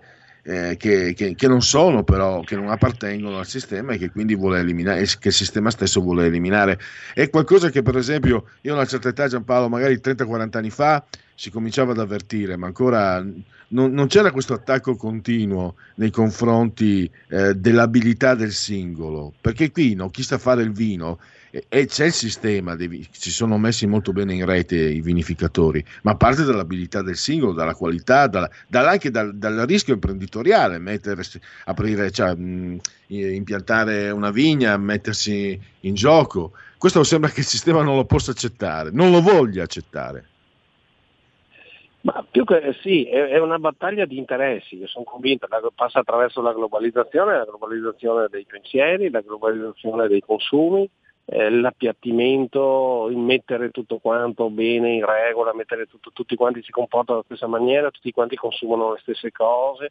Eh, è un processo, sì, come dici tu, iniziato un po' di anni, po' di anni fa, ma che noi come Italia però non, non possiamo stare non possiamo stare al gioco perché non ce lo possiamo, ce lo possiamo permettere, perché noi non abbiamo un paese che riesce a produrre tanto. Noi riusciamo a produrre poco ma buono, gli altri producono tanto e di scarsa qualità. Chiaro che per far mangiare il tanto quando è di scarsa qualità eh, eh, lo devi, eh, come nel caso del vino, lo devi annacquare o come nel caso di altri, di altri materiali, penso alla bistecca vegana che viene fatta con, eh, con mille componenti aggiungendo mille additivi e, e diventa simile alla, alla bistecca vera, però non è assolutamente bistecca, bistecca vera. E allora iniziano questo martellamento mediatico mettendo, mettendo sul piatto il benessere animale, mettendo sul fatto che gli animali non devono soffrire, ma finché il mondo è mondo esiste eh, chi caccia e chi è cacciato, c'è il ciclo, il ciclo alimentare e, e- e quindi stiamo mettendo veramente in discussione un, un sistema. Eh, credo che eh, se, se- se vogliamo salvare gli interessi del- di questo paese, dell'Italia, eh, credo che dobbiamo difendere la dieta mediterranea. La dieta mediterranea eh, è patrimonio immateriale dell'umanità, riconosciuta a, a 360 gradi eh, nel- nel mondo, lo, lo abbiamo eh, sostenuto e ci ha permesso di essere uno tra i paesi più longevi al mondo per, per- per- negli, ultimi, negli ultimi 50 anni, vorrà pur dire qualcosa, no? nel senso che eh, se in Italia si vive più a lungo, si mangia, probabilmente si mangia anche bene, se, se penso a Tony Blair nel 1986 quando in Inghilterra adottò la dieta mediterranea per combattere l'obesità infantile in Inghilterra e ha funzionato. Quindi in Italia si mangia bene, si produce bene, però oggi questo sistema per motivi economici è messo, è messo, in, messo in discussione. Ecco qui eh, credo che la vera battaglia si sposta in Europa e lì dobbiamo far valere le nostre ragioni. E da quanto, a quanto pare, insomma, con notizia anche positiva, c'è una certa convergenza tra le parti politiche che altrove invece non si verifica. Ecco, un'ultima nota che mi salta, diciamo, Sì, sì, così, sì, che sì, sorprende, sì, la- la- il, la convergenza il fatto che si da- fatto da- Sì, dimmi, dimmi, dimmi. No, no, volevo solo chiudere. Il fatto che da anni noi sentiamo attacchi anche politici e culturali, giustamente anche contro il junk food, no? Eh, cioè il cibo, il cibo dei poveri, lo, dico, lo definiscono. E poi l'Europa mm, si fa avanti con queste proposte che, che, sembrano andare in direzione opposta. No? Non, non, venitemi a dire che se de alcol il vino eh, ne aumenti la qualità, è il contrario, è così anche eh, cioè, è, è nei, cibi vegani ci sono sostanze che non sono proprio così buone, che così, così favorevoli ma, all'organismo umano, guarda, per quello che ne so io. Se vogliamo, se, se vogliamo entrare un attimo nel tecnico, dealcolizzare il vino, perché poi alla fine se gli metti acqua significa togliere l'alcol, sicuramente eh, in, il vino dura meno perché l'alcol impedisce, eh, aiuta a impedire il deterioramento del vino, in questo caso l'ossidazione del vino. E, e, e, quindi per, se tu ci metti acqua dentro ci devi anche inserire qualche composto chimico che non so quale possa essere, ma per permettere a, a questa bibita, vino e acqua, che non so che nome gli daranno, per durare nel tempo, perché se c'è l'alcol eh, naturale dentro permette anche la conservazione del vino stesso, se li togli aggiungendo acqua, se li togli si toglie l'alcol sicuramente qualche e, e, quindi non è secondo me assolutamente salutare. Quindi effettivamente hai ragione tu, secondo me dal punto di vista della salubrità no, no, non sarà sicuramente buono come eh, dicono da, ecco da Giampaolo stavo pensando a questo un, un uno dei motivi, uno dei motivi del successo del vino è che comunque è abbastanza accessibile no? certe volte forse anche troppo secondo me visto la fatica che si fa per farlo buono non è che si voglia fare anche questa è una mia supposizione un vino di serie B quello dealcolato eh, quindi di bassissimo prezzo, è un, è un vino invece eh, che diventi carissimo e destinato solo a poche elite. È una cosa, un'idea così, un flash che mi è venuto in mente, magari è completamente infondato. Ma guarda, secondo me si può anche fare uh, un, un, qualcosa in cui prendi la base del vino, la base alcolica del vino e ci aggiungi l'acqua. Lì, ci sono una miriade dei bibite in commercio, però l'importante è che non si chiami più vino, lo chiamerei, che ne so, una Coca-Cola, cioè uno, lo chiami in qualsiasi altro modo, ma non lo chiami vino. Allora a quel punto secondo me il problema, il problema non c'è, non, non sussiste. Però pensare di autorizzare con il termine vino un qualcosa che è allungato con acqua, secondo me è assolutamente è un truffare i consumatori, è una truffa bella e buona nei confronti del, del, dei consumatori stessi, magari spiacciandola col fatto che ubriaca meno, tipo la birra senza alcol, che secondo me birra non è, insomma, ecco.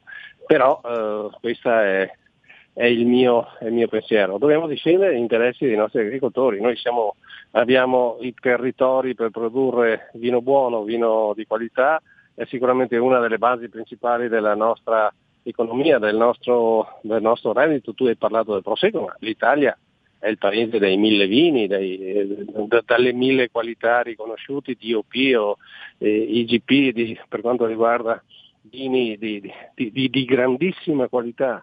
Eh, è stata una bella conquista, dalla, Giampaolo, perché io mi ricordo da, da, da, giovane i vini, magari quelli del sud, erano considerati meno buoni, invece adesso, grazie anche a vinificatori, mi risulta, vinificatori friulani, eh, adesso in Sicilia fanno dei vini favolosi, in Puglia, insomma, tutta l'Italia produce vino di qualità elevatissima. Per quello personalmente anche sono davvero devastato no, da, questa, da, questa, decisione dell'Unione Europea perché eh, si è visto quanta qualità, quanta passione. Tu ti ricordi no, nell'85 lo scandalo del metanolo? Lì i produttori hanno fatto un, veramente un salto enorme uno sforzo enorme e adesso possiamo dire che tu vai al supermercato e trovi dei vini eccellenti a prezzo più che abbordabile. È una conquista anche per noi consumatori, non solo per i produttori. Ma sicuramente sì, l'Italia ha imparato a fare squadra, l'Italia ha imparato anche a, a creare quegli anticorpi all'interno del sistema produttivo che ci hanno permesso di superare, ad esempio, come giustamente eh, dicevi tu, eh, il periodo dello scandalo al metanolo. Oggi è il mercato stesso, sono i produttori stessi che eliminano eh, chi si comporta scorrettamente perché basta che sbagli uno solo, poi ne, ne, ne, ne danneggia mille. E quindi sono i produttori stessi che hanno, eh, fanno di tutto per far sì che sul mercato ci sia comunque un vino buono, un vino di qualità, perché altrimenti si danneggia l'immagine del... Poi pensiamo ai danni economici che ha fatto lo scandalo del metanolo, per... ci sono voluti tre o quattro anni, forse anche più, per rimarginarsi da quel, da quel, triste, da quel triste, periodo. Oggi eh, siamo tutti, l'Italia ha imparato a fare il vino buono, cioè, c'è, c'è, c'è, da pensare anche a, a, quante scuole enologiche sono sorte, sul, abbiamo investito in cultura, abbiamo investito in, in conoscenza Questo chiaramente ha portato a far sì che tutto il paese, dalla Sicilia, da, da Lampedusa al Trentino, al, uh, col, col Miller, tra Miner, Turgau, alla, alla, alla, donna fugata, penso, di Lampedusa, ecco, tutti i vini per, per, toccare, per toccare, i due estremi, eh, passando per il Prosecco nostro o, o, o un Chianti classico per toccare la Toscana, però tutto il paese è in grado di fare un sistema vino eccezionale riconosciuto in tutto il mondo.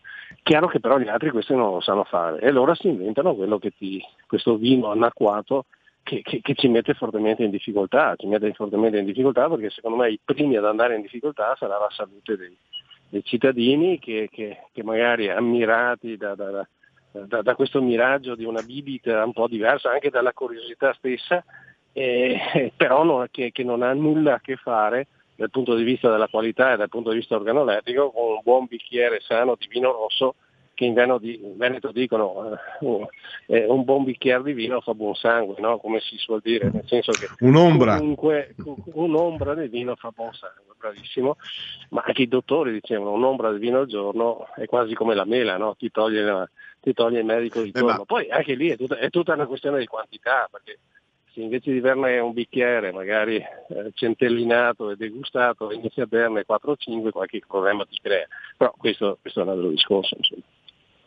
L'altro, insomma, basta, basta che se qualcuno ha l'abitudine di, di berne più di, di, di, un bicchiere, provi, mi do il consiglio personale, il vino deve essere molto buono, un bicchiere solo, così lo, lo, lo controllate e, ed è un'esperienza per il palato secondo me fantastica.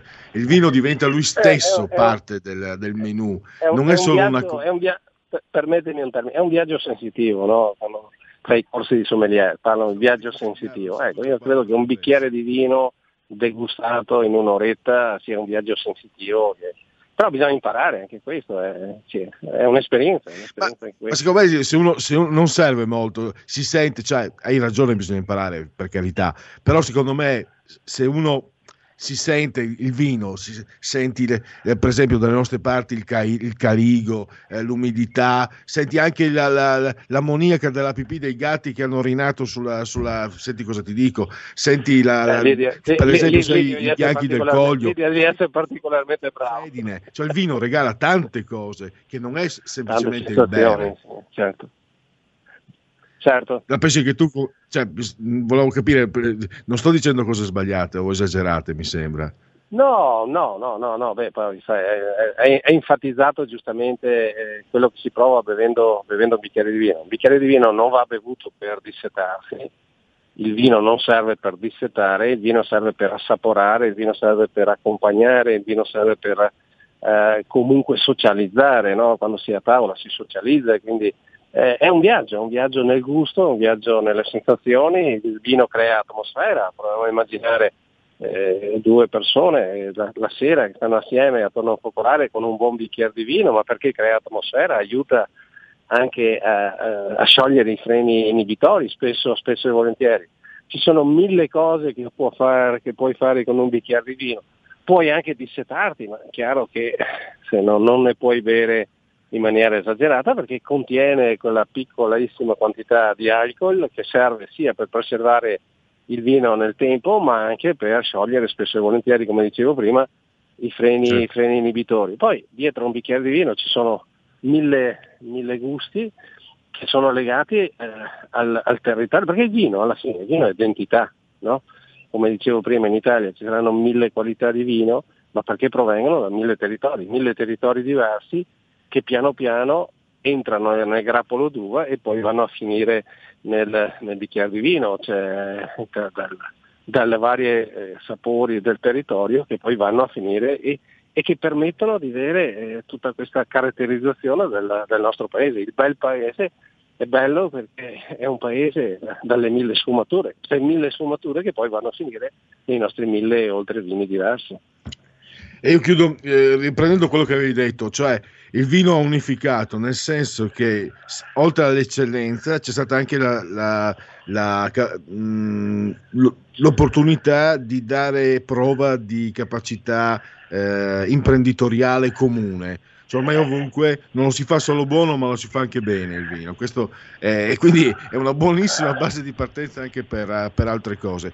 Giampaolo noi siamo arrivati alla fine. Scusami ancora se ti abbiamo chiamato in ritardo colpa mia me ne prendo No, la responsabilità Ma io, io- io- Comunque- io sono qua per ringraziare, sono qua per ringraziarvi perché è giusto che tutti quanti sappiamo cosa sta succedendo perché eh, sulla battaglia del vino, sulla battaglia del cibo del futuro penso che dobbiamo essere tutti uniti. Eh, al di là dell'appartenenza politica, la Lega è davanti come sempre, è, è- è come un trattore che traina, ma in questo caso è un carro armato a difesa della salute, della salute dei cittadini, salute dei cittadini che passa attraverso il mangiare bene e contro chi vuole farci mangiare cose che eh, neanche mai lontanamente avremmo pensato si potessero, si potessero mangiare. Eh, io credo gli insetti, gli insetti che si li mangiano i cinesi, se non hanno altro da mangiare, noi continuiamo a mangiarci i nostri salumi, le nostre, le nostre bistecche e, e- e- e tutti i prodotti della dieta mediterranea. Assolutamente. Allora, ehm, gra- grazie Giampaolo Vallardi, Presidente della Commissione Agricoltura Palazzo Madama, e, e augurio di risentirci presto per continuare ad approfondire queste tematiche così importanti. Grazie ancora. Ciao, buona serata, grazie a voi. Da oggi la tua radio È ascoltabile anche con la televisione in digitale. Sul telecomando della televisione digitale o del tuo ricevitore digitale puoi scegliere se vedere la TV o ascoltare la radio. Risintonizza i canali radio e troverai anche RPL, canale 740. la tua radio. Porta con te ovunque RPL la tua radio. Scarica l'applicazione per smartphone o tablet dal tuo store o dal sito radiorpl.it. Cosa aspetti?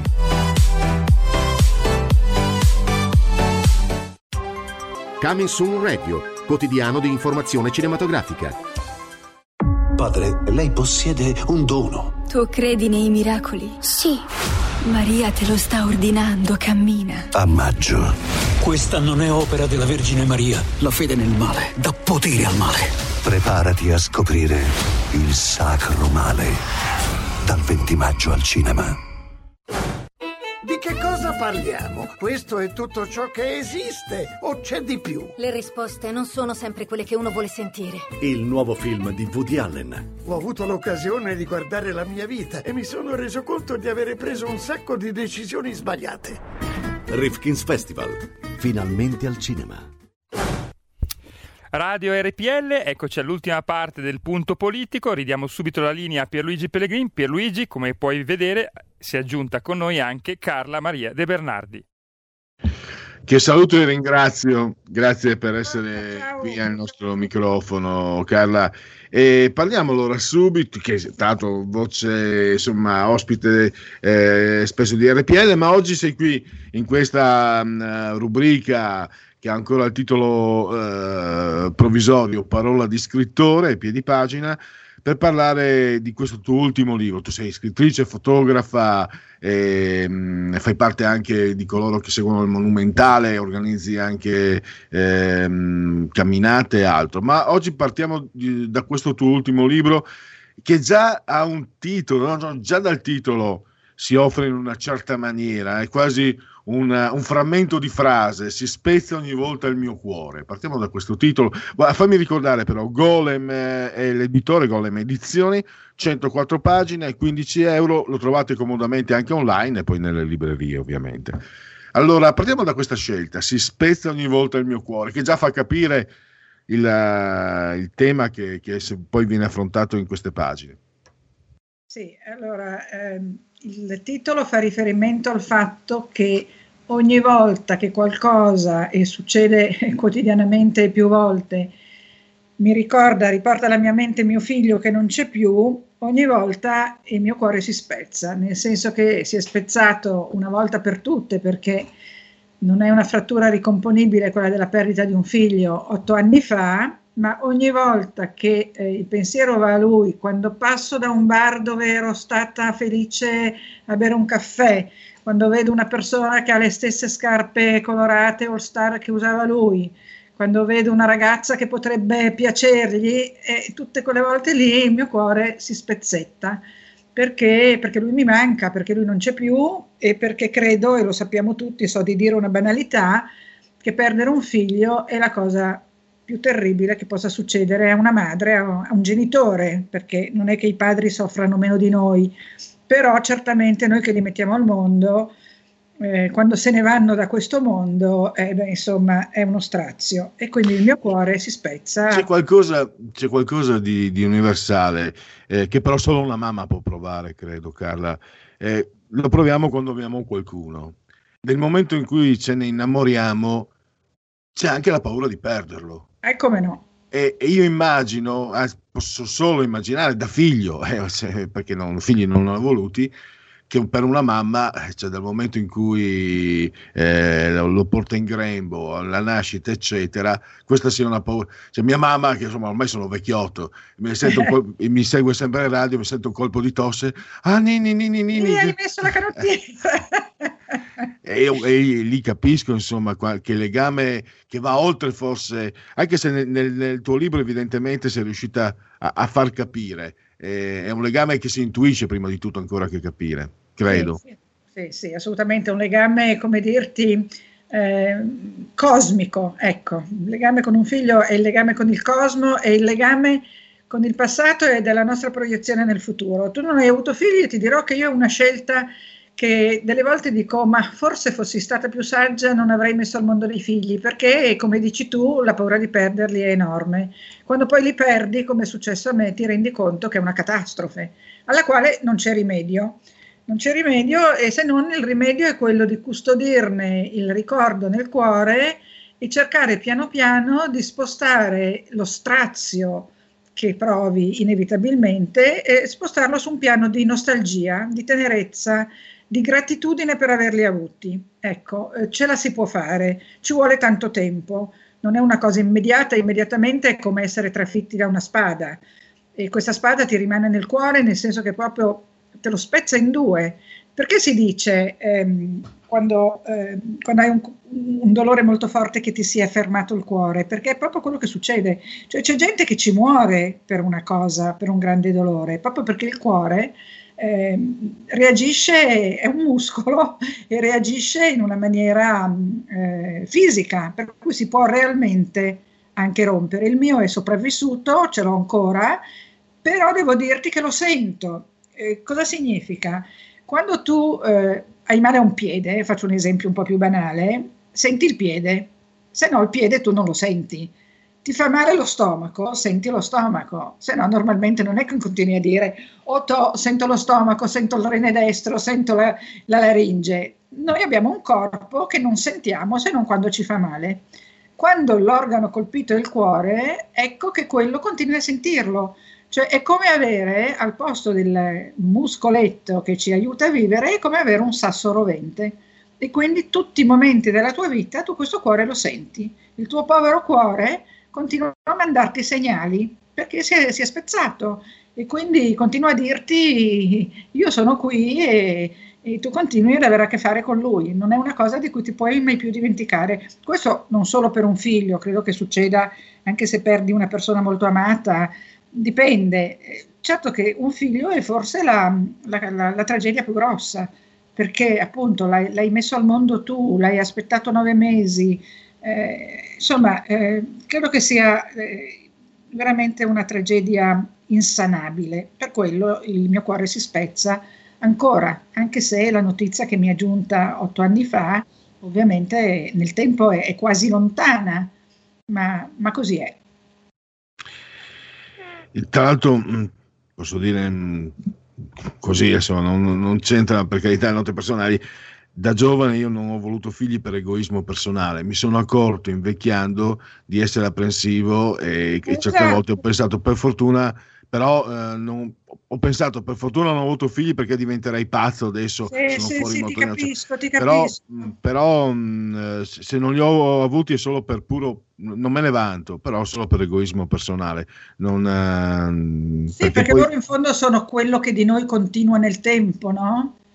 Io adesso sono diventata anche nonna e, e devo dirti che avere dei, dall'altro mio figlio, perché Nicola non c'è più e non ha fatto in tempo a mettere al mondo dei bambini, cosa che mi dispiace molto perché se ci fossero dei figli suoi sarebbero la sua continuazione. Ma l'altro mio figlio, che mi ha tenuto in vita perché c'era lui, è, è stato un grossissimo, una grossissima ancora di salvezza, lui ha avuto due bambini e devo dire che da nonna eh, rivivo le stesse emozioni di quando ho avuto i miei figli e però la responsabilità questa volta è dei loro genitori e quindi non è che io sia meno apprensiva, certo che mi preoccupo, dico sempre oddio cosa può succedere a questi bambini, ma, ma la responsabilità è di chi li ha messi al mondo e io posso fare come faccio la nonna affettuosa, eh, la nonna custode della, dei ricordi eh, della nostra famiglia, ma diciamo che ho passato la palla a, a, alla generazione successiva. E veniamo a questo libro allora, abbiamo già capito insomma eh, il, il, clima all'interno del quale si svolge, quella che comunque è una storia, se non ho capito male, anche comunque ha il suo lato romanzesco, quasi giallo mi è parso di capire per certi sì, aspetti. Sì, sì, Quindi eh, hai voluto, cosa hai voluto? Cosa hai cercato con questo libro, Carla? Perché tu ne hai scritti altri, ma questo è particolare, questo è chiaro. Cosa, cosa cosa hai cercato nel momento in cui hai deciso di scrivere? Hai voluto rivisitare, hai voluto elaborare, hai voluto quello che si dice elaborare il lutto, hai voluto eh, staccare da te magari quello che è il tuo dolore per poterlo proiettare fuori e magari gestirlo in una, in una maniera differente. Sto andando a tentoni, ovviamente, Carla. Sì, tu... no, tutto quello che dice è tutto vero. Eh, mio figlio, poi chi leggerà il libro lo scoprirà, è morto in una comunità eh, di recupero perché ha avuto dei grossi problemi legati molto al rapporto con suo padre, eh, legati anche forse al fatto che io sono stata una madre bambina perché l'ho avuto molto giovane, che poi ho divorziato, ho sposato un altro uomo, ho avuto altri figli e quindi Sicuramente eh, mio figlio ha avuto una vita eh, per un ragazzo sensibile come era lui, era anche un creativo, era una persona molto particolare, molto originale, molto intelligente, molto fantasiosa, ha, ha sofferto per tante cose. E, e, quindi a un certo punto ha trovato eh, conforto, come succede a tanti giovani fragili, eh, nelle sostanze. E quindi a un certo punto è finito in una comunità di recupero perché voleva uscire da questo suo problema, ci è andato di sua volontà. E lì è morto.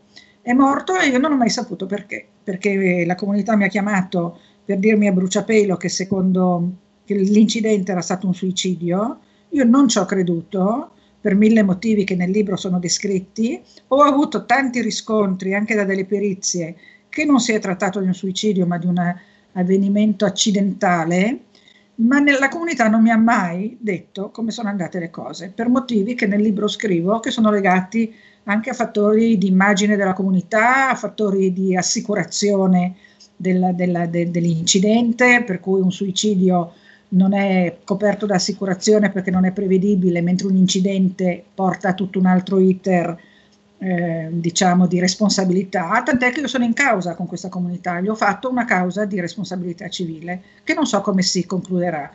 Eh, e ho fatto una mia indagine personale, sono andata là con un perito, ho preso le misure, ho guardato le cose, non sono riuscita a parlare con nessuno perché si è alzato un muro di omertà. Quindi chi era lì quel giorno non ha parlato, non hanno detto cosa è successo.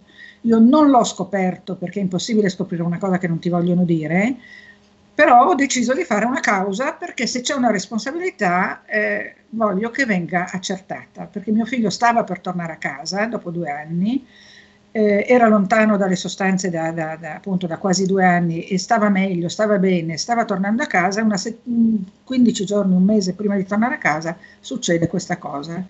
E io ovviamente eh, non me, ne, non me ne faccio una ragione perché sapere che tuo figlio è morto è atroce, ma non sapere cosa è successo è forse ancora peggio, ammesso che ci sia un peggio, ammesso che sia possibile un peggio.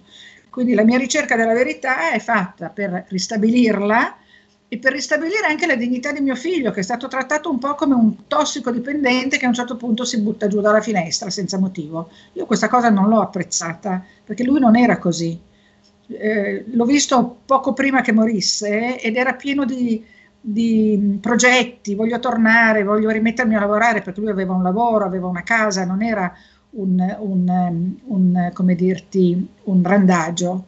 eh, aveva avuto questo incidente di percorso di, di, di, di, infilarsi in un tunnel di sofferenza dove lui ha creduto di trovare conforto nella, nel, nel, modo sbagliato.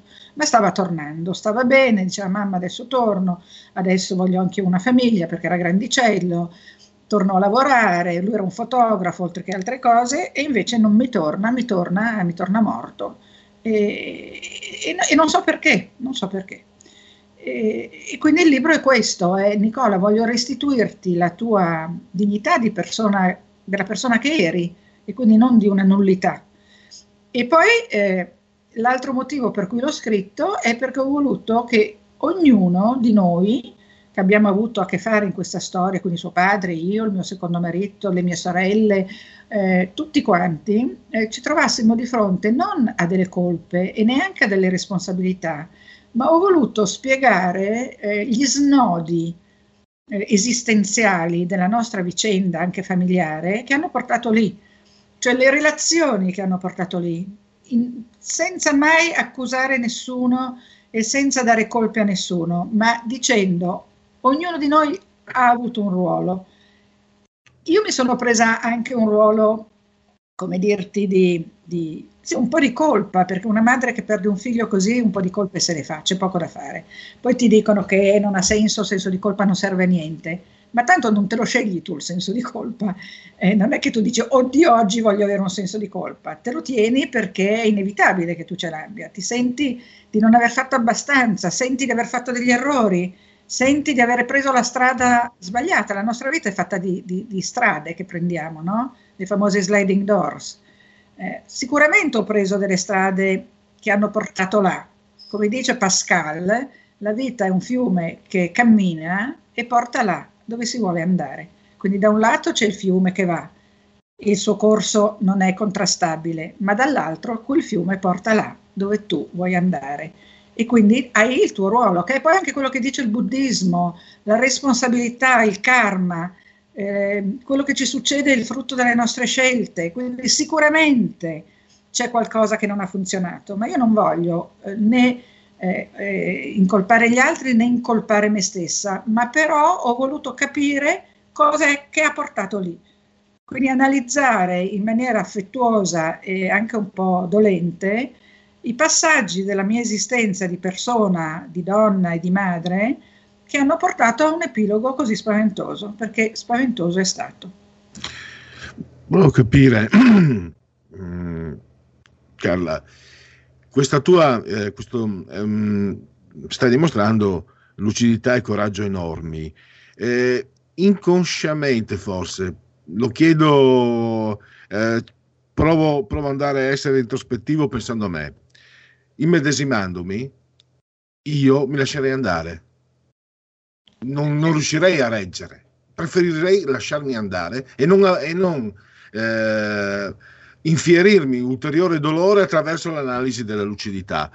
E tu invece, invece hai scelto questa strada molto più coraggiosa per razionalizzare, per affrontare. Lei, ma l'hai fatto anche perché avevi paura di perdere il controllo, per, di lasciarti andare, di farti All'inizio mi sono lasciata andare, all'inizio Pierluigi, all'inizio è stato uno strazio, cioè io ho capito poi all'inizio, per un lungo periodo, allora io, come sai, l'hai detto prima, mi occupo del cimitero monumentale, sono il presidente dell'associazione. Tra l'altro appena, sta per uscire un libro, posso farlo vedere? Come no, anzi. Un libro che si chiama Itinerari storici artistici al Monumentale di Eupli. Sarà in libreria fra dieci giorni. È il mio ultimo libro sul Monumentale, ne ho già scritti 4 o 5.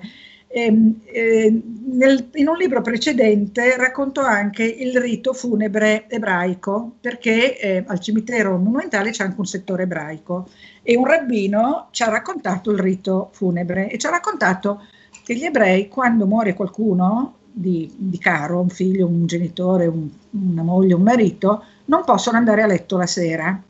Devono dormire ehm, non nel loro letto, che dormano sul divano, per terra, dove, non lo so dove, ma non a letto.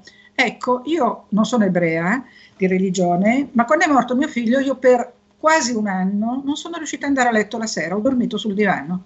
Cioè quando finiva la giornata mi mettevo pigiama o quello che fosse e mi mettevo a dormire sul divano con una copertina, non riuscivo ad andare a letto e lì ho capito che questo è probabilmente, nel rito ebraico è proprio previsto, perché non riesci a, ehm, a condurre una vita normale, cioè no, no, la tua vita è talmente eh, straziata da quello che è successo che la giornata, il, il, ritmo circadiano non è più lo stesso, cioè non è che c'è il giorno e poi la notte, quindi tu vai a letto e poi ti svegli, diventa una specie di eh, tempo senza confini all'interno del quale eh, cerchi di galleggiare, sopravvivi.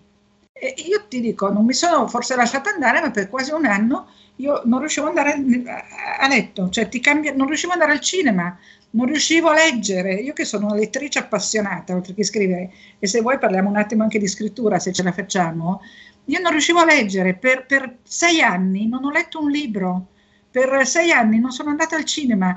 Era come se fare queste cose eh, fosse un negare il mio dolore, come dire sì vabbè la vita continua, vado al cinema, vado al ristorante, leggo un libro, vado a dormire la sera, no, la mia vita era un'altra cosa da prima eh, e quindi doveva essere diversa, non poteva essere la stessa vita. Allora, Carla, ti seguo. Eh, Qual è stato allora lo stile letterario che hai scelto per questo romanzo che abbiamo capito cosa significhi? Eh, mm, hai voluto, hai riflettuto, sei andata de, diciamo di getto, di, di un, come flusso spontaneo, oppure hai riflettuto prima su quali fossero i registri narrativi più idonei a trasmettere quello che provavi? No, ho scritto di getto, poi però mi sono accorta che avevo scritto troppo eh, poi mi sono accorta che avevo scritto delle cose che, come se, eh, adesso non vorrei usare una parola pesante, ma come se ero un po' vendicativa nella prima stesura, era come se ce l'avessi su con tutti. E poi mi sono accorta che non era quello che volevo, io non volevo eh, eh avercela su con qualcuno, non volevo incolpare nessuno, volevo, come ho detto prima, vedere gli snodi che si sono verificati, che hanno portato lì. E quindi ho cominciato a togliere tutta la parte più, più, più ostile che c'era nel, nella prima stesura. Poi mi sono accorta anche che c'erano troppi aggettivi, che c'erano troppi avverbi, che c'erano troppe ehm, eh, divagazioni, che il testo era pesante e allora ho cominciato a alleggerirlo. In questo mi ha aiutato l'editor della Golem, Paola Tombolini, che ringrazio, perché mi ha fatto notare lei questa pesantezza del testo. Il libro le era piaciuto per quello che raccontava, ma aveva notato una pesantezza e io l'ho vista tramite i suoi occhi e l'ho corretta. E quindi alla fine è venuto fuori un libro molto più leggero e anche a tratti con un po' di ironia. Per esempio, quando parlo del mio secondo marito, che è stato un tipo, è un tipo perché è vivo e vegeto, un tipo bizzarro, un tipo mh, avventuroso che mi ha fatto fare una vita avventurosa, anche se poi tra noi è finita, ma eh, sono, sono stati anni molto intensi e molto divertenti, quando parlo di lui ne parlo con ironia, perché nel libro ho cercato anche di inserire un po' di leggerezza, perché la mia vita non è stata solo sofferenza, accidenti, io ho avuto una bella vita e arrivo a dirti che se non avessi perso mio figlio Nicola, io sarei una persona, non dico felice, ma sarei una persona eh, realizzata.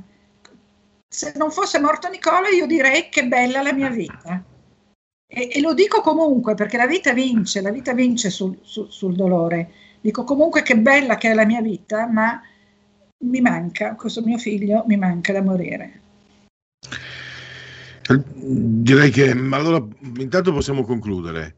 Eh, poi tu sei già insomma sei un ospite spesse volte qui a RPL e, e allora alle 9.20 eh, esatto allora Carla, eh, io voglio eh, ricordare ancora una volta il, il, tuo libro, Si spezza ogni volta il mio cuore, Golem Edizioni, 104 pagine, 15 euro. 184. Magari... Ah, avevo sulla mia fonte avevo letto 104 si vede che ho, eh, ho una certa età comincio devo cambiare gli occhiali si vede che era 184 forse potevo togliere 80 pagine però. No, ascolta tra l'altro io ho visto appunto anche nelle tue note biografiche hai scritto altri testi hai questa attività anche di fotografa ma anche dell'associazione amici del monumentale un tema che personalmente mi affascina moltissimo. Eh, movimento lento un altro tema che mi affascina eh, quindi viaggio col treno o con l'aereo. esatto. Allora, eh, ringrazio ancora una volta Carla De Bernardi e a risentirci allora. Grazie davvero. Grazie per Luigi, grazie, grazie mille, che bello sfondo che hai. Posso vantarmi? Alberi, alberi, alberi della... l'ho dise- è quasi un... gli Fammi vantare. indiani. Fammi vantare, l'ho disegnato io, è un'opera mia. È bellissimo, bellissimo, è l'Indian Summer, sono i pini che tendono al rosso, gli aceri, bellissimo. Grazie, mi hai dato occasione anche di, di fare il pavone. Ogni tanto io lo trovo detestabile fare pavoneggiarsi, ma ogni tanto devo cadere in Ma no, tentazione ma perché, ci vuoi, ma stai scherzando, perché è bellissimo, un'autostima, è bellissimo. un'autostima così bassa, così eh, livello zero, che ogni tanto sei di reazione vai dall'altra parte. E te- visto che mi hai dato l'occasione, ti ringrazio, sei stata È gentilissima. stupendo, poi tu sembri un personaggio dei boschi, posso dirti, sembri un, Un orso. un- un- come si chiama quella meravigliosa saga del... Insomma, sei- sembri un personaggio mitico, sei bellissimo. Grazie. Grazie Carla, a risentirci presto. Ciao. Ciao. ciao. Allora andiamo, andiamo negli ultimi Il minuti. Signore degli Anelli, ecco. Eh, sì, addirittura. Allora, grazie. Eh beh, chiudiamo allora con una citazione letteraria alta, perché Tolkien è sicuramente eh, un, eh, un nome, è un nome di altissimo livello. Allora, andiamo a chiudere. Ringrazio ancora Carla De Bernardi. Gli ultimissimi minuti eh, per andare verso la chiusura. E intanto la regia può anche togliere la, la condivisione. Andiamo a leggere le ultime.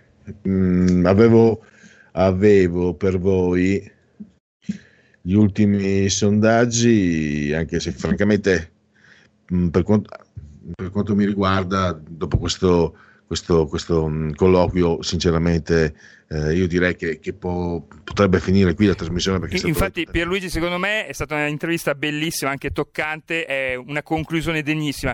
Ti rammento solo che hai due minuti e poi avremo il qui Parlamento veloce. Ecco, hai, ragione tu, perché onestamente sarebbe un po' sporcare, eh, perché una persona con, con, eh, co- così completa, così capace di esporsi, non come faccio io, che cioè io mi espongo, sono un paresiarca, ma lo faccio anche a livello auto, d'autoanalisi, per, eh, perché altrimenti avrei paura a parlare con voi.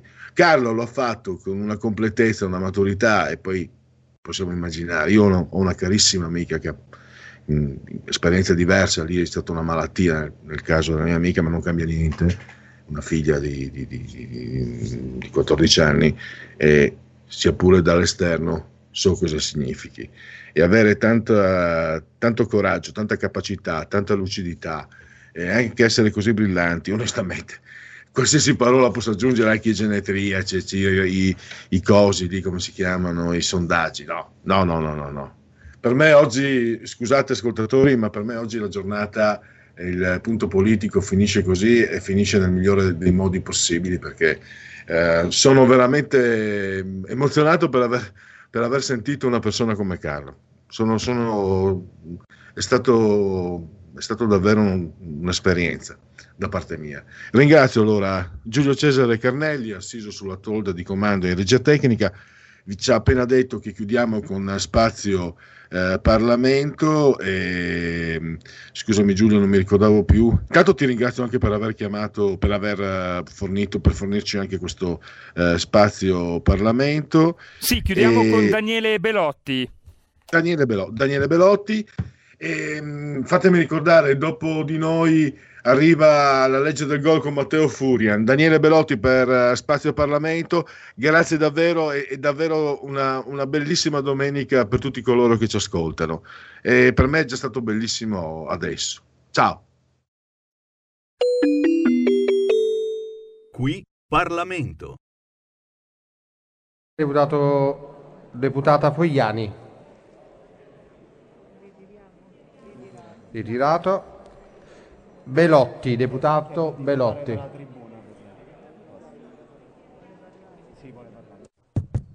Accogli- accogliamo la richiesta di, di ritiro, però sollecitiamo il governo ad adoperarsi affinché si risolva il problema degli esaminatori nelle, per, le, per le patenti perché la situazione in diverse motorizzazioni a livello territoriale è veramente grave, non si può aspettare un anno per avere una patente. Qui Parlamento. Avete ascoltato il punto politico.